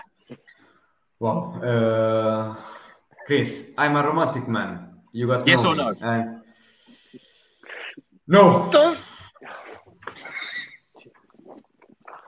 No. Ricky, Ricky, sometimes you've got to just get rid of the grey areas. Just a yes or no answer. I can't do it, bruv. I can't do it. I've got too many grey areas. Look. I know we're we're we're all going grey supporting this club. I tell you, um, Simone, let's stay with you. Nigel writes here, catch twenty two. Conte won't commit unless they spend. They won't spend unless he commits. Haven't seen world class yet. What have you made of Conte's time at Spurs? Do you think that we have come on leaps and bounds under Conte? Do you think that he is still the man? I think he did a miracle last season. It's not about Guardiola. It's not about Klopp. He did. He he was the only one that could do something like that, bringing Tottenham from UEFA Conference League to UEFA Champions League was a miracle. In seven months of work, he was asking about time, rebuilding foundations. Completely agree. Fantastic job. In every Chris Cowlin show last season, I was supporting Conte, and Chris knows it. This season, uh, I'm a little bit critical about him because he deserves to be critic, uh, criticized about it. And Well, uh, can, can, I just bring in this other question here? Uh, do you th- do you think he's doing it on purpose um, about uh, the tactics and player choices today, um, either to force Levy to back him or eventually to uh, to be forced to sack, to be sacked? No, no, I, I don't think it's about uh, forcing him to be sacked because it's four months of contract, guys. I could understand if we were talking about uh, something like uh, three years contract, four year contracts, five year contracts, because of course Antonio Antonio is not a Spurs fan. Mauricio Pochettino loves Spurs. Antonio is a fantastic professional, but he's working for Tottenham right now. Maybe in times of uh, next summer, we don't know. We don't know. So I don't think it's the right uh, speech of saying it. Right, Ricky, let's come to you. Let's talk about the game. Um, after seven minutes, let's talk about the game after an hour and twenty. make it make it quick. oh, goodness. I didn't think I'd be laughing on this stream, I must say. Um, after seven minutes, Hugo Lloris took too long on the ball, um, eventually gave the ball away. Uh, it was then crossed. Um, and, and Nketiah uh, had the shot. Hugo Lloris then made a good save. I tell you what, a lot of Spurs fans were frustrated again with Hugo Lloris at that point. What did you make I of Hugo's performance today? It, I, I, honestly, it was one of the worst, mate. It was one of the worst. I mean, look, he came back and there was a couple of saves, um, but uh, didn't help on the left hand side. The amount of times that we were talking about dribbles or you know, like him losing the ball or like in the, you know, so he, he didn't help down that, that down that side either. Um, you know, Saka was all, all over that back line um, on their right hand side, our left. Uh, and Lloris, I think he, he- you know, after that goal was conceded, if you would have seen his reaction, and I know you probably haven't seen it as yet, Chris, on TV, but he was mumbling and he was talking, he was ranting to himself in French. And uh, the only thing that I can think of is that he was cu- he was cussing out himself. Do you know what I mean? He was he was like, I can't believe that just happened. What? Because it was such a fumble. I've never seen like a like a like a fumble like that. Do you know what I mean? Like that. It was not from Lloris, like, but there have been these fumbles just keep coming into the game. Like they just keep creeping in. They're creeping in. They're creeping in. So it, it, it especially from a captain, especially somebody who's been in, in the uh, North London derby and knows about this game. Um, you know, for a, a, good nearly ten years now. Do you know what I mean? So it, it was it was just shocking. Really, I say shocking. It wasn't shocking it was just it was terrible. it was terrible. And Ricky, I wanna... Ricky, I, I, know you love these yes or no questions. Go on. Um, yeah. Is it time to is it time to change our goalkeeper? Yeah, it, it probably is, mate. It probably is, and I hate to say that. You know, I've I've always said, especially when his contract was up a couple of seasons ago or last season, I think it was. Um, I was like, you know what, he deserves a new contract. You know, um, when he goes, we're gonna miss him, and and that may be true. But today, the the, the biggest difference between us and the Gooners were the goalkeepers. Yeah. You know, in the second half, we we did come on to the game. We did we did have a, a good couple of opportunities. Uh, even at the end of the first half, we had a couple. You know, uh, Kulu had a shot, and I think Harry had a bit of a header. But Ra- uh, Ramsdale was was solid. He was big. He was strong. He was confident. He was young. He was hungry. He was on a mission. Um, Hugo from the beginning, all it, it, how you just described, like the fumbles and and the, the, the goal being conceded and stuff like that. That was the beginning of the end, mate. Because we, I knew sitting at home there that all we're gonna get is an onslaught from the Gooners, and they're just gonna they're just gonna gain confidence the more they come forward and the more they go they knew that to have a couple of pot shots at at, at um at Lloris. You like you were saying there about the the the what's his name pot the the, the Partey shot and Odegaard yeah. shot where where he, he lined one up. You know, uh, they they knew that we was there for the taking, and um, it, it was really disappointing from Hugo. So it probably is that time, bro, that we we have to start looking for a new number one. Unfortunately. Well, after 11 minutes, Odegaard uh, crossed to Thomas Partey, who headed over the bar. And then, of course, after 14 minutes, Arsenal went 1 0 up with a Lloris own goal. Uh, I must admit, inside the stadium, um, when that goal went in, the amount of people around me just sort of looked around them as if to say, What on earth has just happened? Craig, let's, let's come to you on this. After, after 14 minutes, Arsenal take the league. Uh, and Lloris own goal. You know, what on earth was he doing? as I said, if he'd stood up, he'd have just caught it. I don't know what he was doing on the floor. I really don't, because it did take a slight deflection, but you know, come on, just stand up at your near post, keep yourself big. That's basic goalkeeping. It was a dreadful error, and um, yeah, he was mumbling to himself. I don't know if it was in French, Rick. I can't mouth, you know, lip read French, but I would assume it was. He knew he'd made drop to Clanger, and for me, he's been a great servant to the club. I think he's been fantastic. He's definitely saved us in games, but he's probably time now to uh, look to upgrade Lloris. I mean, I'm surprised they didn't do it last summer. Much the same when they bought Lloris in, and Friedel was kind of, you know, still in uh, number one, but Lloris was introduced over a few weeks and a few months, and then became number one, and that was the plan all along. So, you know, whoever they're looking to get in you know, it's um, we got to make the right decision there because that's hopefully going to be somebody who's going to be in between the sticks for a long time to come. But yeah, terrible error, not the best way to uh, start a North London derby and again concede first. So, Murray, let's come to you. Just four minutes later, we had the chance to equalise. Um, Sessegnon to Min Son, who shot and Ramsdale saved with his legs. Um, Son has had a, a quite a disappointing season when you you know yeah. certainly when you compare it to last season being leading goal scorer in the Premier League. Yeah, if you compare uh, his stats to the ones of last season, of course we are we need to regard them as uh, very very disappointing. But we are still talking about uh, a top class player, guys. Uh, and in this case, I'm backing Conte in terms of what he said in the previous press conferences. Uh, if we uh, start to discuss about Harry Kane or Heung-min Son, uh, we are in trouble, guys. We are in trouble. We need to discuss about Ben Davies, Eric Dier, Emerson Royal, Matt Doherty, Sarr, or players like Ryan Sessegnon. Uh, Heung-min Son is still a big part of uh, Spurs' plan, not just for the present, but mainly for the future, because uh, I think that uh, in the next two or maybe three years, Heung-min Son will play a massive part, not just for Spurs, but mainly for uh, Premier League stats. Rick, let's come to you. Um, after 22 minutes, Odegaard had a shot from around 20 yards. Hugo Lloris uh, with a good save to his left. Just three minutes later, uh, what a hit from Thomas Partey uh, hit the post. Uh, a stunning strike. Um, how are you feeling by that point?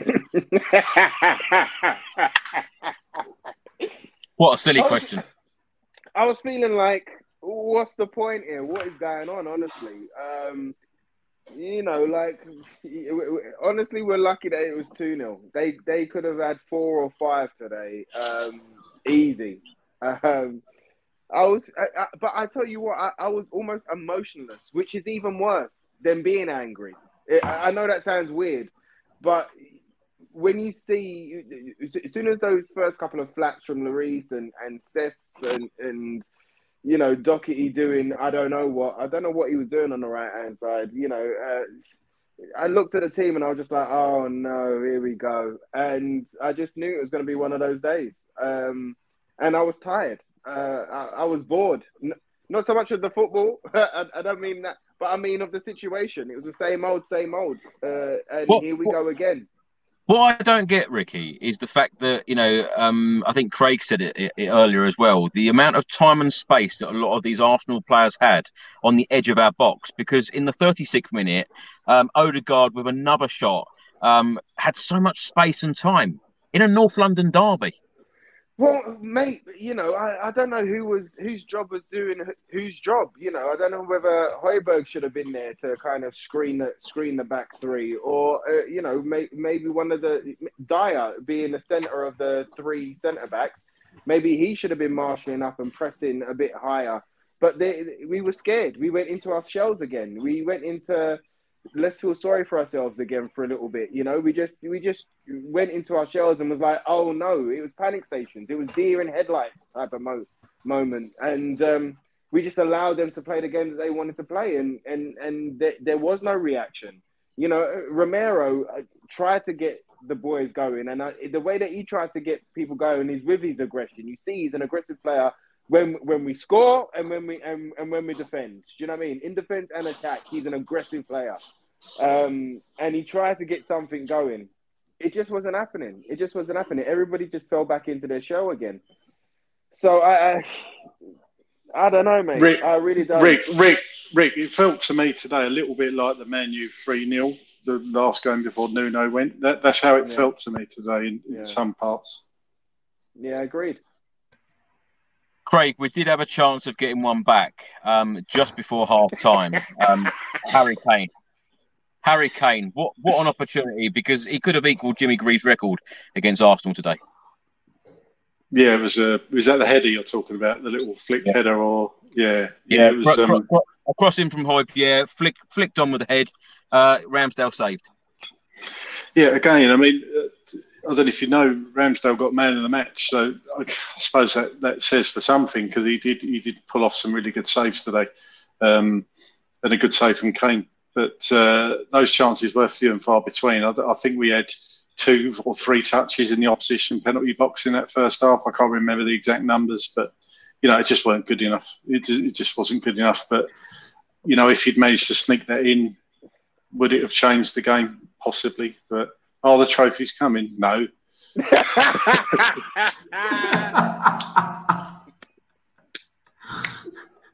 That's a one-word answer. oh. You're getting you're getting the hang of this uh, yes or no business, aren't you? No, I'm sure great. that I'm, I'm sure Darren Altman would have would have said if Darren still uh, you know, if he hasn't slit his wrists, I'm sure he would say exactly the same thing, but probably with a few more swear words. So um, i I, Yeah. really do feel a like swearing tonight, but I'm not going to because I'm a professional. You know. Yes, yes. Craig, um, of course, at half time it was 2 0. Um, in the 49th minute, Kulusevski with a shot over the bar. Uh, just a minute later, Kulusevski into Kane, uh, who shot Ramsdale with a good save. Uh, a couple of minutes later, Sessegnon with a, a great chance. He missed. Now, I know you're you've been very critical, uh, you know, certainly in recent months of Emerson Royal. Um, what did you make of Ryan Sessegnon's performance today? Uh, because you know, I, I keep going on about it. The wing backs are so important to Antonio Conte's system. The wing backs should be providing so many assists. They should be chipping in with the goals. Surely Sessegnon had to be doing better there. Yeah, yeah, absolutely. He, he didn't have, a, as I said before, he didn't have a very good game today. And and, uh, and again, look, you could say that was a really good save by Ramsdale. Let, let's not take it away. let's not take it away from um, uh, from from the save. You know, some sometimes you got to put your hands up and say, do you know what? It was a good shot, but it was an even better save. So, you know, that that shot was our into the far post. To be to give Cut Sessegnon a little bit of slack, I, I, I don't think he could have done much more other than perhaps lift it a bit and bobble over his leg because he did save it, save it with his toe. But you know, if that's how games are won on thin margins like that, and you, he, he has really got to be finishing that. If I'm being critical, um, but I just don't think he's good enough, Chris. I, I think you know, persevere with him. He's gone out on loan. I just don't think he's good enough for that role. As much as I don't think Emerson Royal's good enough for the role. I don't think Doherty's good enough for the role. I think he's better than Emerson. I think, you know, and and uh, as as I as I as I say, Spence for me would be the ideal fit. But obviously, for some reason, Conte's seeing something that we don't. You know, and he weren't even on the bench today. I mean, how can you not put Spence on the bench and have Royal on the bench? I, I, I don't know. I don't know. I'd be interested to see what Simone think. You know, you know more about Conte from the Italian perspective. Once he gets a player that you, is clear that he doesn't like, like Eriksen when he was first at Inter Milan, will he just Yeah. not play that player as much as the fans want to see that player? Is he that stubborn, or uh, how does that all work with Conte? Yeah, yeah, yeah. That, that, that was completely true. Uh, he struggled to find the right position for Eriksen in his prime 352 system. And it's the same situation that he's facing with Jed Spence. Guys, I don't know that in perspective, uh, in uh, terms of potential, uh, Jed Spence uh, is a better player than Emerson Royal, both, and uh. But of course, Antonio wants in his systems that are 353, uh, 343, or 352. Antonio clearly wants every single player to listen to his instructions. That is good for players like Rodrigo Bentancur. And I need nowadays to admit to Chris that Rodrigo Bentancur is a massive player for Tottenham. The player that he turned out to be is incredible. Uh, but it's not as good as it should be for players like Bissouma because Bissouma lost a sort of uh, freedom that Graham Potter in his Brighton times gave him. And today, Bissouma, guys, is struggling to find a place into a starting level for Tottenham. And we are not talking about a Spurs side that is trying to win the Champions League with Mauricio Pochettino. We are talking about a Spurs side that is struggling to find this place back into the Europa League. So we are talking about a very, very difficult situation, guys. And it's incredible. It's incredible. If you think about uh, uh, the situation of uh, six months ago, it's incredible. Absolutely incredible. You, you know what? You know what Cess, right? You know Sessegnon, you, it, it's not even the shot that that you know you can miss a shot. You know the goalkeeper can be great. There was a point Yeah. in the second half where we was pushing up and we was on an attack, and it went out to the left hand side and Yeah. he couldn't stop the ball. He went to put his foot on the ball when he went out for a throw in, and it was a Guna throw in. And that's when I knew I was just like, wow, wow. Do you know Yeah. what I mean? Like he he just he just uh, it, he's just not the one right now, or That- he's, that- he's he's lost that- that, that in his is- chest. That is what is so painful for, for today's result and performance for me, Ricky, is the fact that you've got our leader and our goalkeeper, Hugo Lloris, uh, letting in that goal uh, in the first half. You've got Ryan wow. Sessegnon who can't even control the ball out yeah. on the left. It's just, you know, these things cannot happen in such an important game, in a, in a North London derby of all matches at home. It just cannot happen. Yeah. Honestly, it's it's so frustrating. Um, Simone, let's let's stay with you. I mean, the 53rd minute, Doherty crossed, uh, no one there, but that was probably Tottenham's best spell um, at the start of the second half. We've seen that so often this season that we uh, that we're losing at half time, and then we come out, and then we suddenly come alive. What do you put that down to? Did that ever happen uh, under Conte Inter? No, never, never. Neither in Inter de Milan, neither in Juventus. It's the first time in his career so of course he's talking about the, the reaction. It would be. It would be. so, Welcome to Tottenham. Incredible. Welcome to Tottenham, really, guys. Incredible, incredible. Neither, neither in, in Juventus, neither in Inter de Milan, neither in Chelsea, as you know.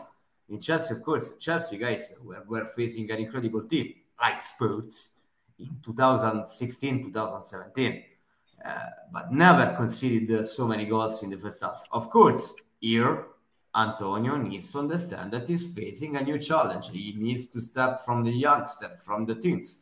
He needs to build uh, year after year. But I strongly don't think that he's the right man for the job in terms of what he's gonna have to do in the next couple of years is if he decides to stay so, Murray, uh, Nigel writes a question to you here. Um, is Conte no. a world class manager? No, one hundred percent. No, because I love Jed Spence, guys. See, Ricky, Ricky, do, do, do you get how Craig and Smoley are just answering these questions like yes or no? This is exactly how you need to be in future. No, that's why you bring me on. Chris, Chris, Chris, Chris, Chris, I understand that you are not gonna play Jed Spence if you got Maicon, Daniel Alves, of course. I totally agree with you guys. But if you got Matt Doherty, the Irish Cafu, or Emerson Royal, I will play Jed Spence. I will teach Jed Spence how to act as a proper right wing back. This is my feeling. So it's yeah. incredible, guys. It's incredible. The situation is incredible. I can't wait for the next show when I ask all the questions and you just go yes or no, and we'll be done in about three minutes. yeah. Um, Ricky, let's come to you. In the 56th minute, uh, Harry Kane out to Kulusevski. Uh, he cut in, shot wide. What do you make of uh, Kulusevski's uh, return? It was good to have him back, um, but you can tell he's he's a bit rusty. He's been he's been thrust thrust back in there, and you know he's had a couple of training sessions, so maybe the accuracy wasn't there, but again, he, he gives us something different. And if, if we go back to when he signed for us, it took him a couple of games to get up, get himself up to speed. So I that's what it reminded me of. Um, he came back and he was full of willing, he was full of running, and he was trying to make it happen, but there was a bit of rust on him. There there was a little bit of he, he wasn't up to full speed. But now that he's back in the side, and now that if he can get a few, you know, a few games and, a, and start to get a rhythm, he's a dynamite player that can, that can change a lot of things for Tottenham. And you know, um, I, I, I think he tried his best.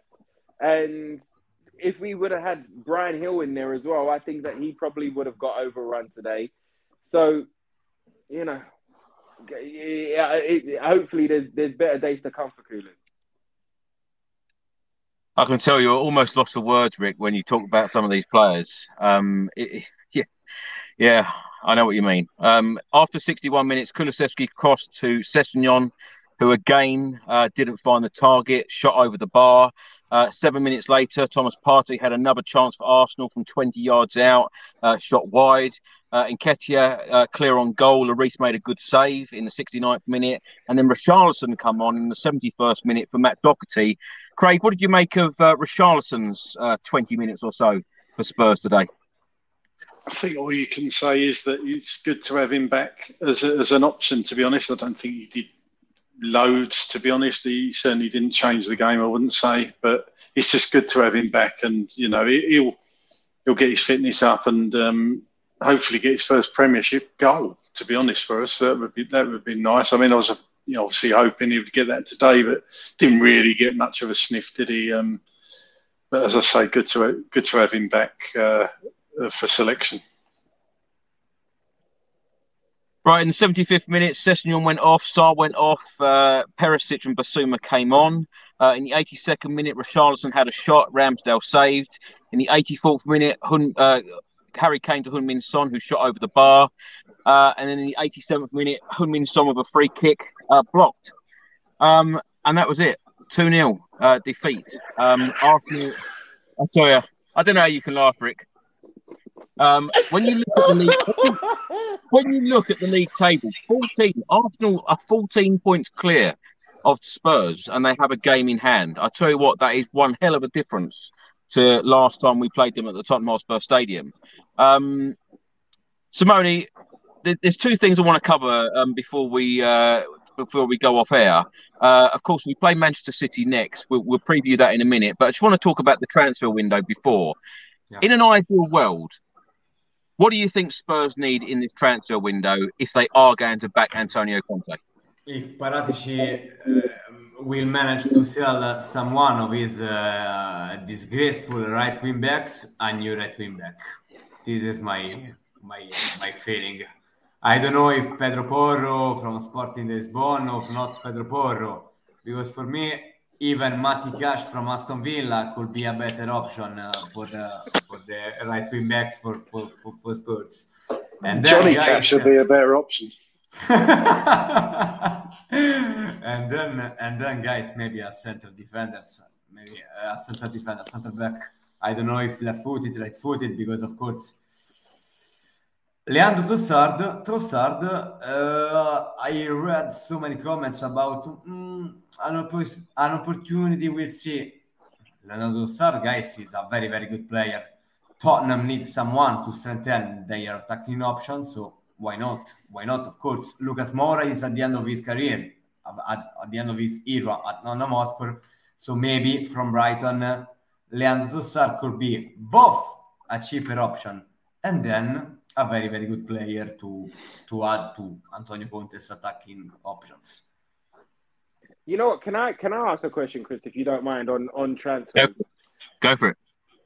So Milinkovic Savic in midfield. I heard that wow. there was a rumor. I heard that wow. there was a rumor that we could that he could possibly go on loan and then with an option to buy in the summer. Could that be an option? No. That...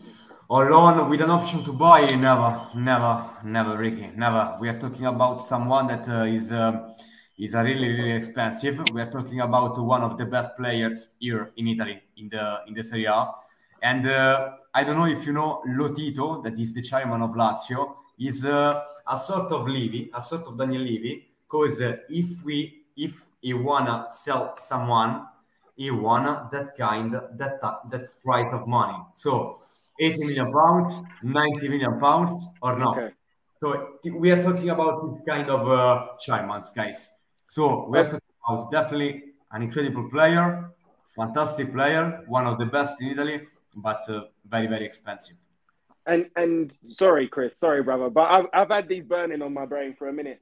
With Pedro Porro, okay, I, I know a, a, lot of us saw him play very well against us, but you know his stature, he's five foot seven. You know he's not the the the stature that Antonio really likes. So yeah, and also and also there's an injury record there as well. He's had a couple of niggles, you know, throughout the seasons that he's been there. So would would Denzel Dumfries be a better option, and could he be available? Yeah. Yeah. Also, also Skriniar's got six months left until he's a free. So could that be an option as well? Ricky Skriniar has got uh, PSG, PSG on his back. So PSG, what we got to know is uh, is a very very is very very in, they are very very interested in signing him on a free transfer, just like you say. And uh, Dumfries, Denzel Dumfries, the, the Netherlands international, is a very, very good player. Maybe technically not as good as Pedro Porro, but in terms of the physical abilities that Antonio wants his right wing back to be in his system, maybe Dumfries for me is a better option. And uh, another news uh, Dumfries is not even a started a starter anymore for Inter de Milan because the last two games was benched by their manager Simone Inzaghi. So this is another news. Why not? Fantastic in terms of physical ability player, uh, Denzel Dumfries. Is he more suited to Conte's system than? Yeah, yeah, definitely, definitely. Porro is better in terms of uh, technical ability, but Porro for me, just like you said, is not as physical, just like uh, a proper right wing back for Antonio Conte's system needs to be. Porro for me from Sporting Lisbon is more a right back. Dumfries is a proper strong right wing back. This is my my feeling. Okay. That's have it. you changed Sorry. your mind? Have you have you changed your mind on Kulusevski and Benzema, Simone? Yeah, I changed. I I totally changed it. But not, not just about Kulusevski, for Bentancur. But Chris, that is he's still joking on me about this kind of situation. Trust me, guys, Bentancur in Italy was a I'm not saying a disaster, but I we did we not just me we in Italy any journalists didn't see any kind of, of development in his abilities. What Rodrigo Bentancur turned out be to be, and for me is one of the most important player for Spurs right now. Is just incredible, guys. It's just incredible. And today, Spurs and Conte missed it so much, so much. Yeah. Ricky, um, what do you think Spurs will get in the transfer window? What do you think is realistic? Who knows what's realistic anymore, Chris? I hope that they get two in at, at the very least. And right wing back being the first one, you know, the, the priority position right there.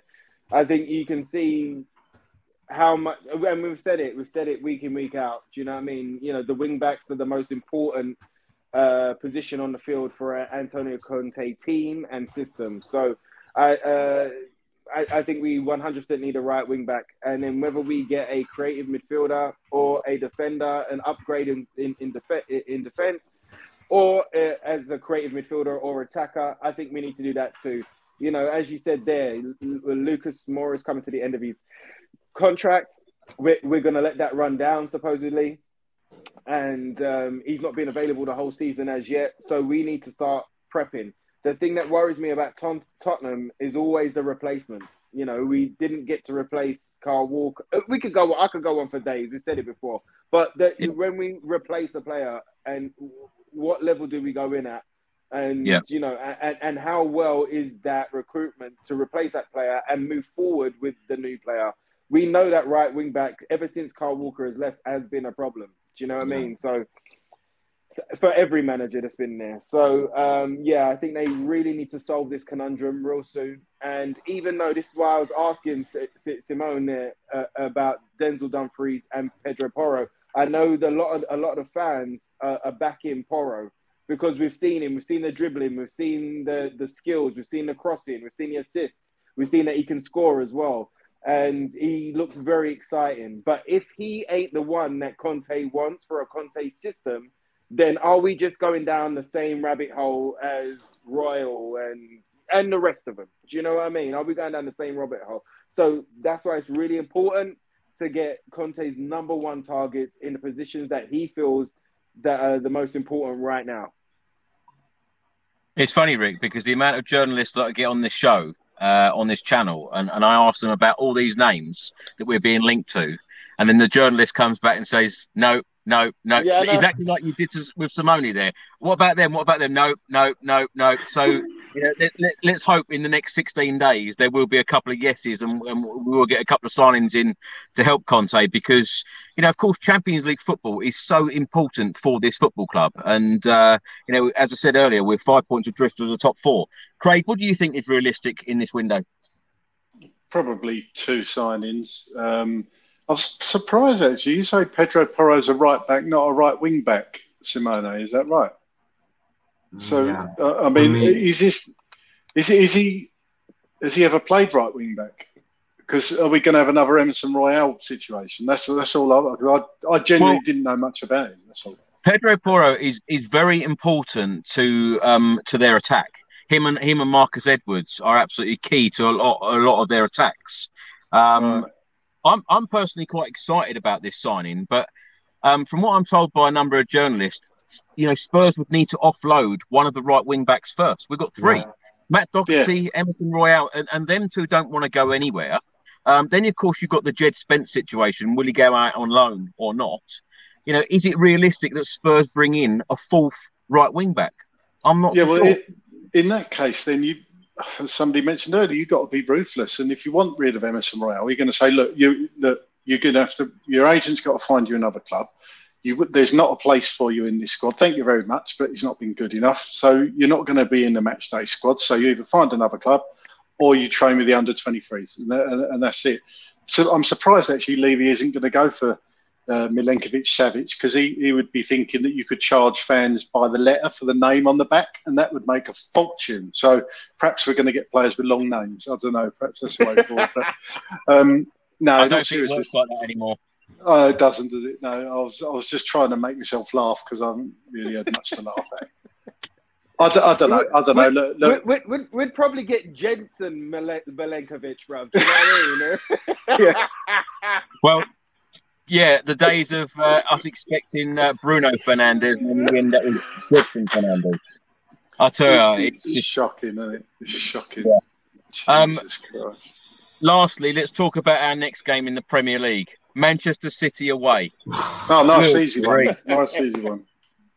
Craig, let's let's start with you. How do you see this one game? How do you see this game going? will, will, will, Emerson, will Emerson be back at right back? Yeah, yeah, he will. He will. That's a, that's a joke. That is the joke. He will be. He will be. And you know, it, God, talk about a bad situation. Of course, I want Tottenham to win. We beat City twice. That's given the title to Arsenal. It can only happen to us. You know. So, how do I see the game going? I think, and I don't wish to be defeatist, but I think they're going to turn us over. I really do. I just can't see any way that we win that game. I'm really sorry, but I just I've got to be honest. There, is- I just can't see us winning that game. I know we've got a good record against City, and I know, you know, they've lost recently. They're not what they were, and then, in my opinion, they're not playing to Haaland's strengths. Even though he scored 21 goals, but you know, he made so many good runs yesterday, and he just weren't fed the ball. so yes, yeah. um, I just think they're, they're going to be too much for us. I think.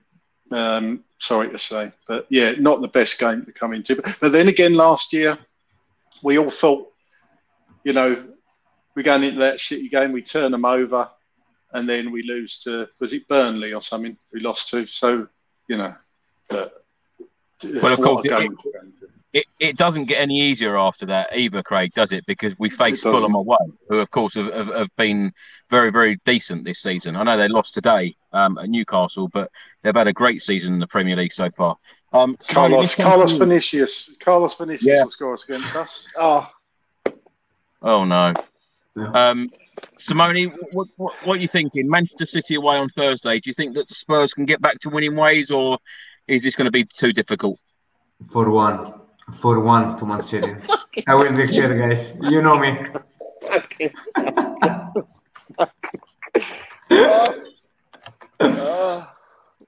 So Ricky, oh, Can, uh, can, can, can Spurs win this game? Yes or no? Of course they can. Of course they can. We're Tottenham, bruv.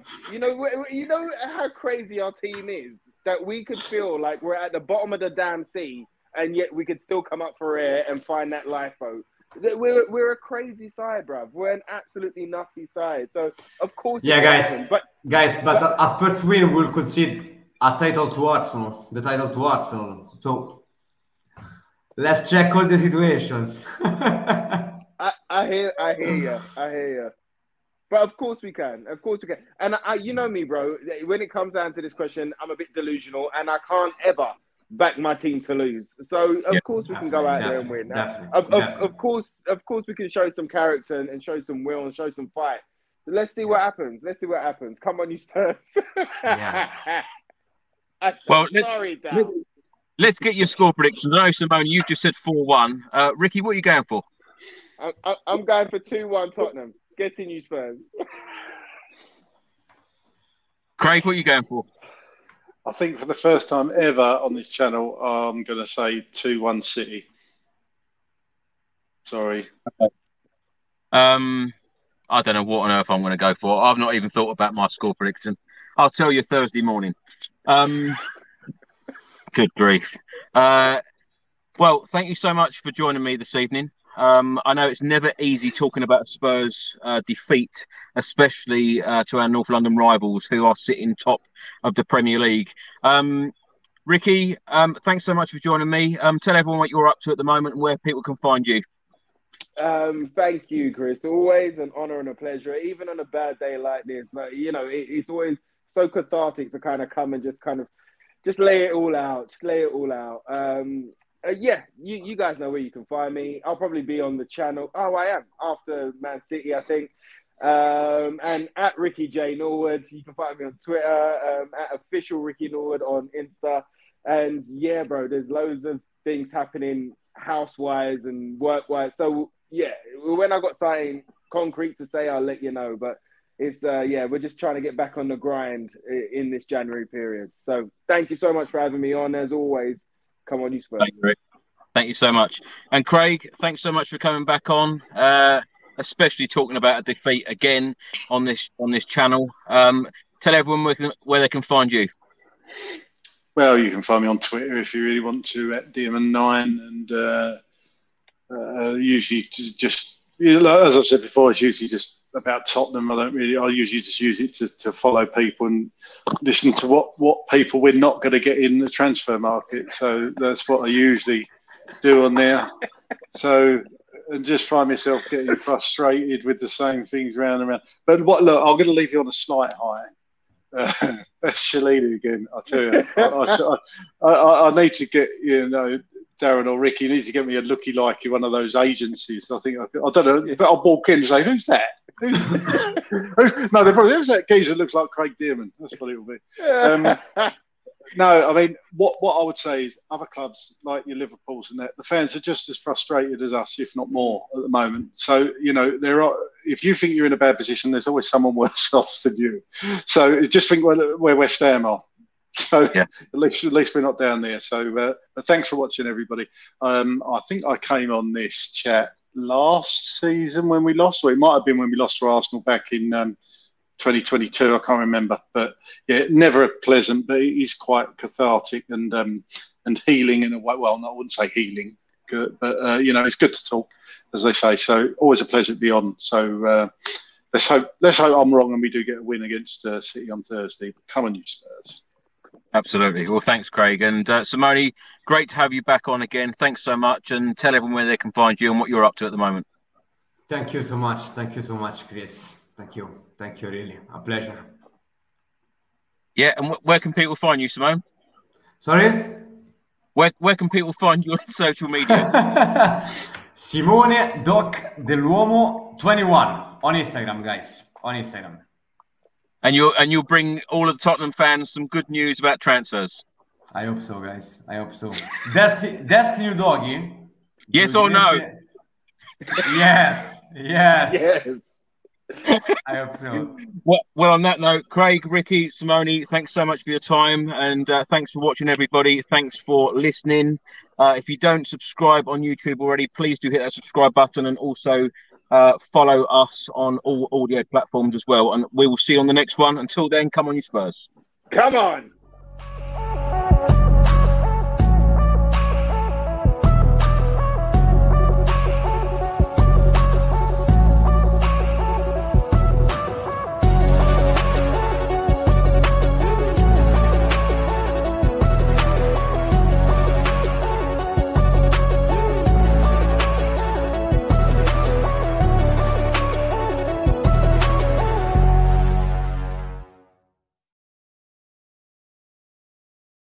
The Talksport Fan Network is proudly teaming up with Free for Mental Health Awareness Week this year.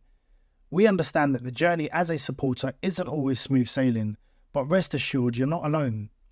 There's a vast network of fellow fans who share your passion and may be experiencing similar challenges. Honesty is key in any relationship.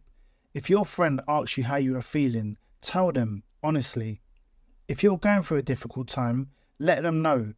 Open Opening up about how you are feeling can really make a difference. After all, they are your mates for a reason. let's all take a moment to talk more than football. Away days are great, but there's nothing quite like playing at home. The same goes for McDonald's. Maximize your home ground advantage with McDelivery. Order now on the McDonald's app. At participating restaurants, 18 plus serving times, delivery fee, and terms apply. See McDonald's.com.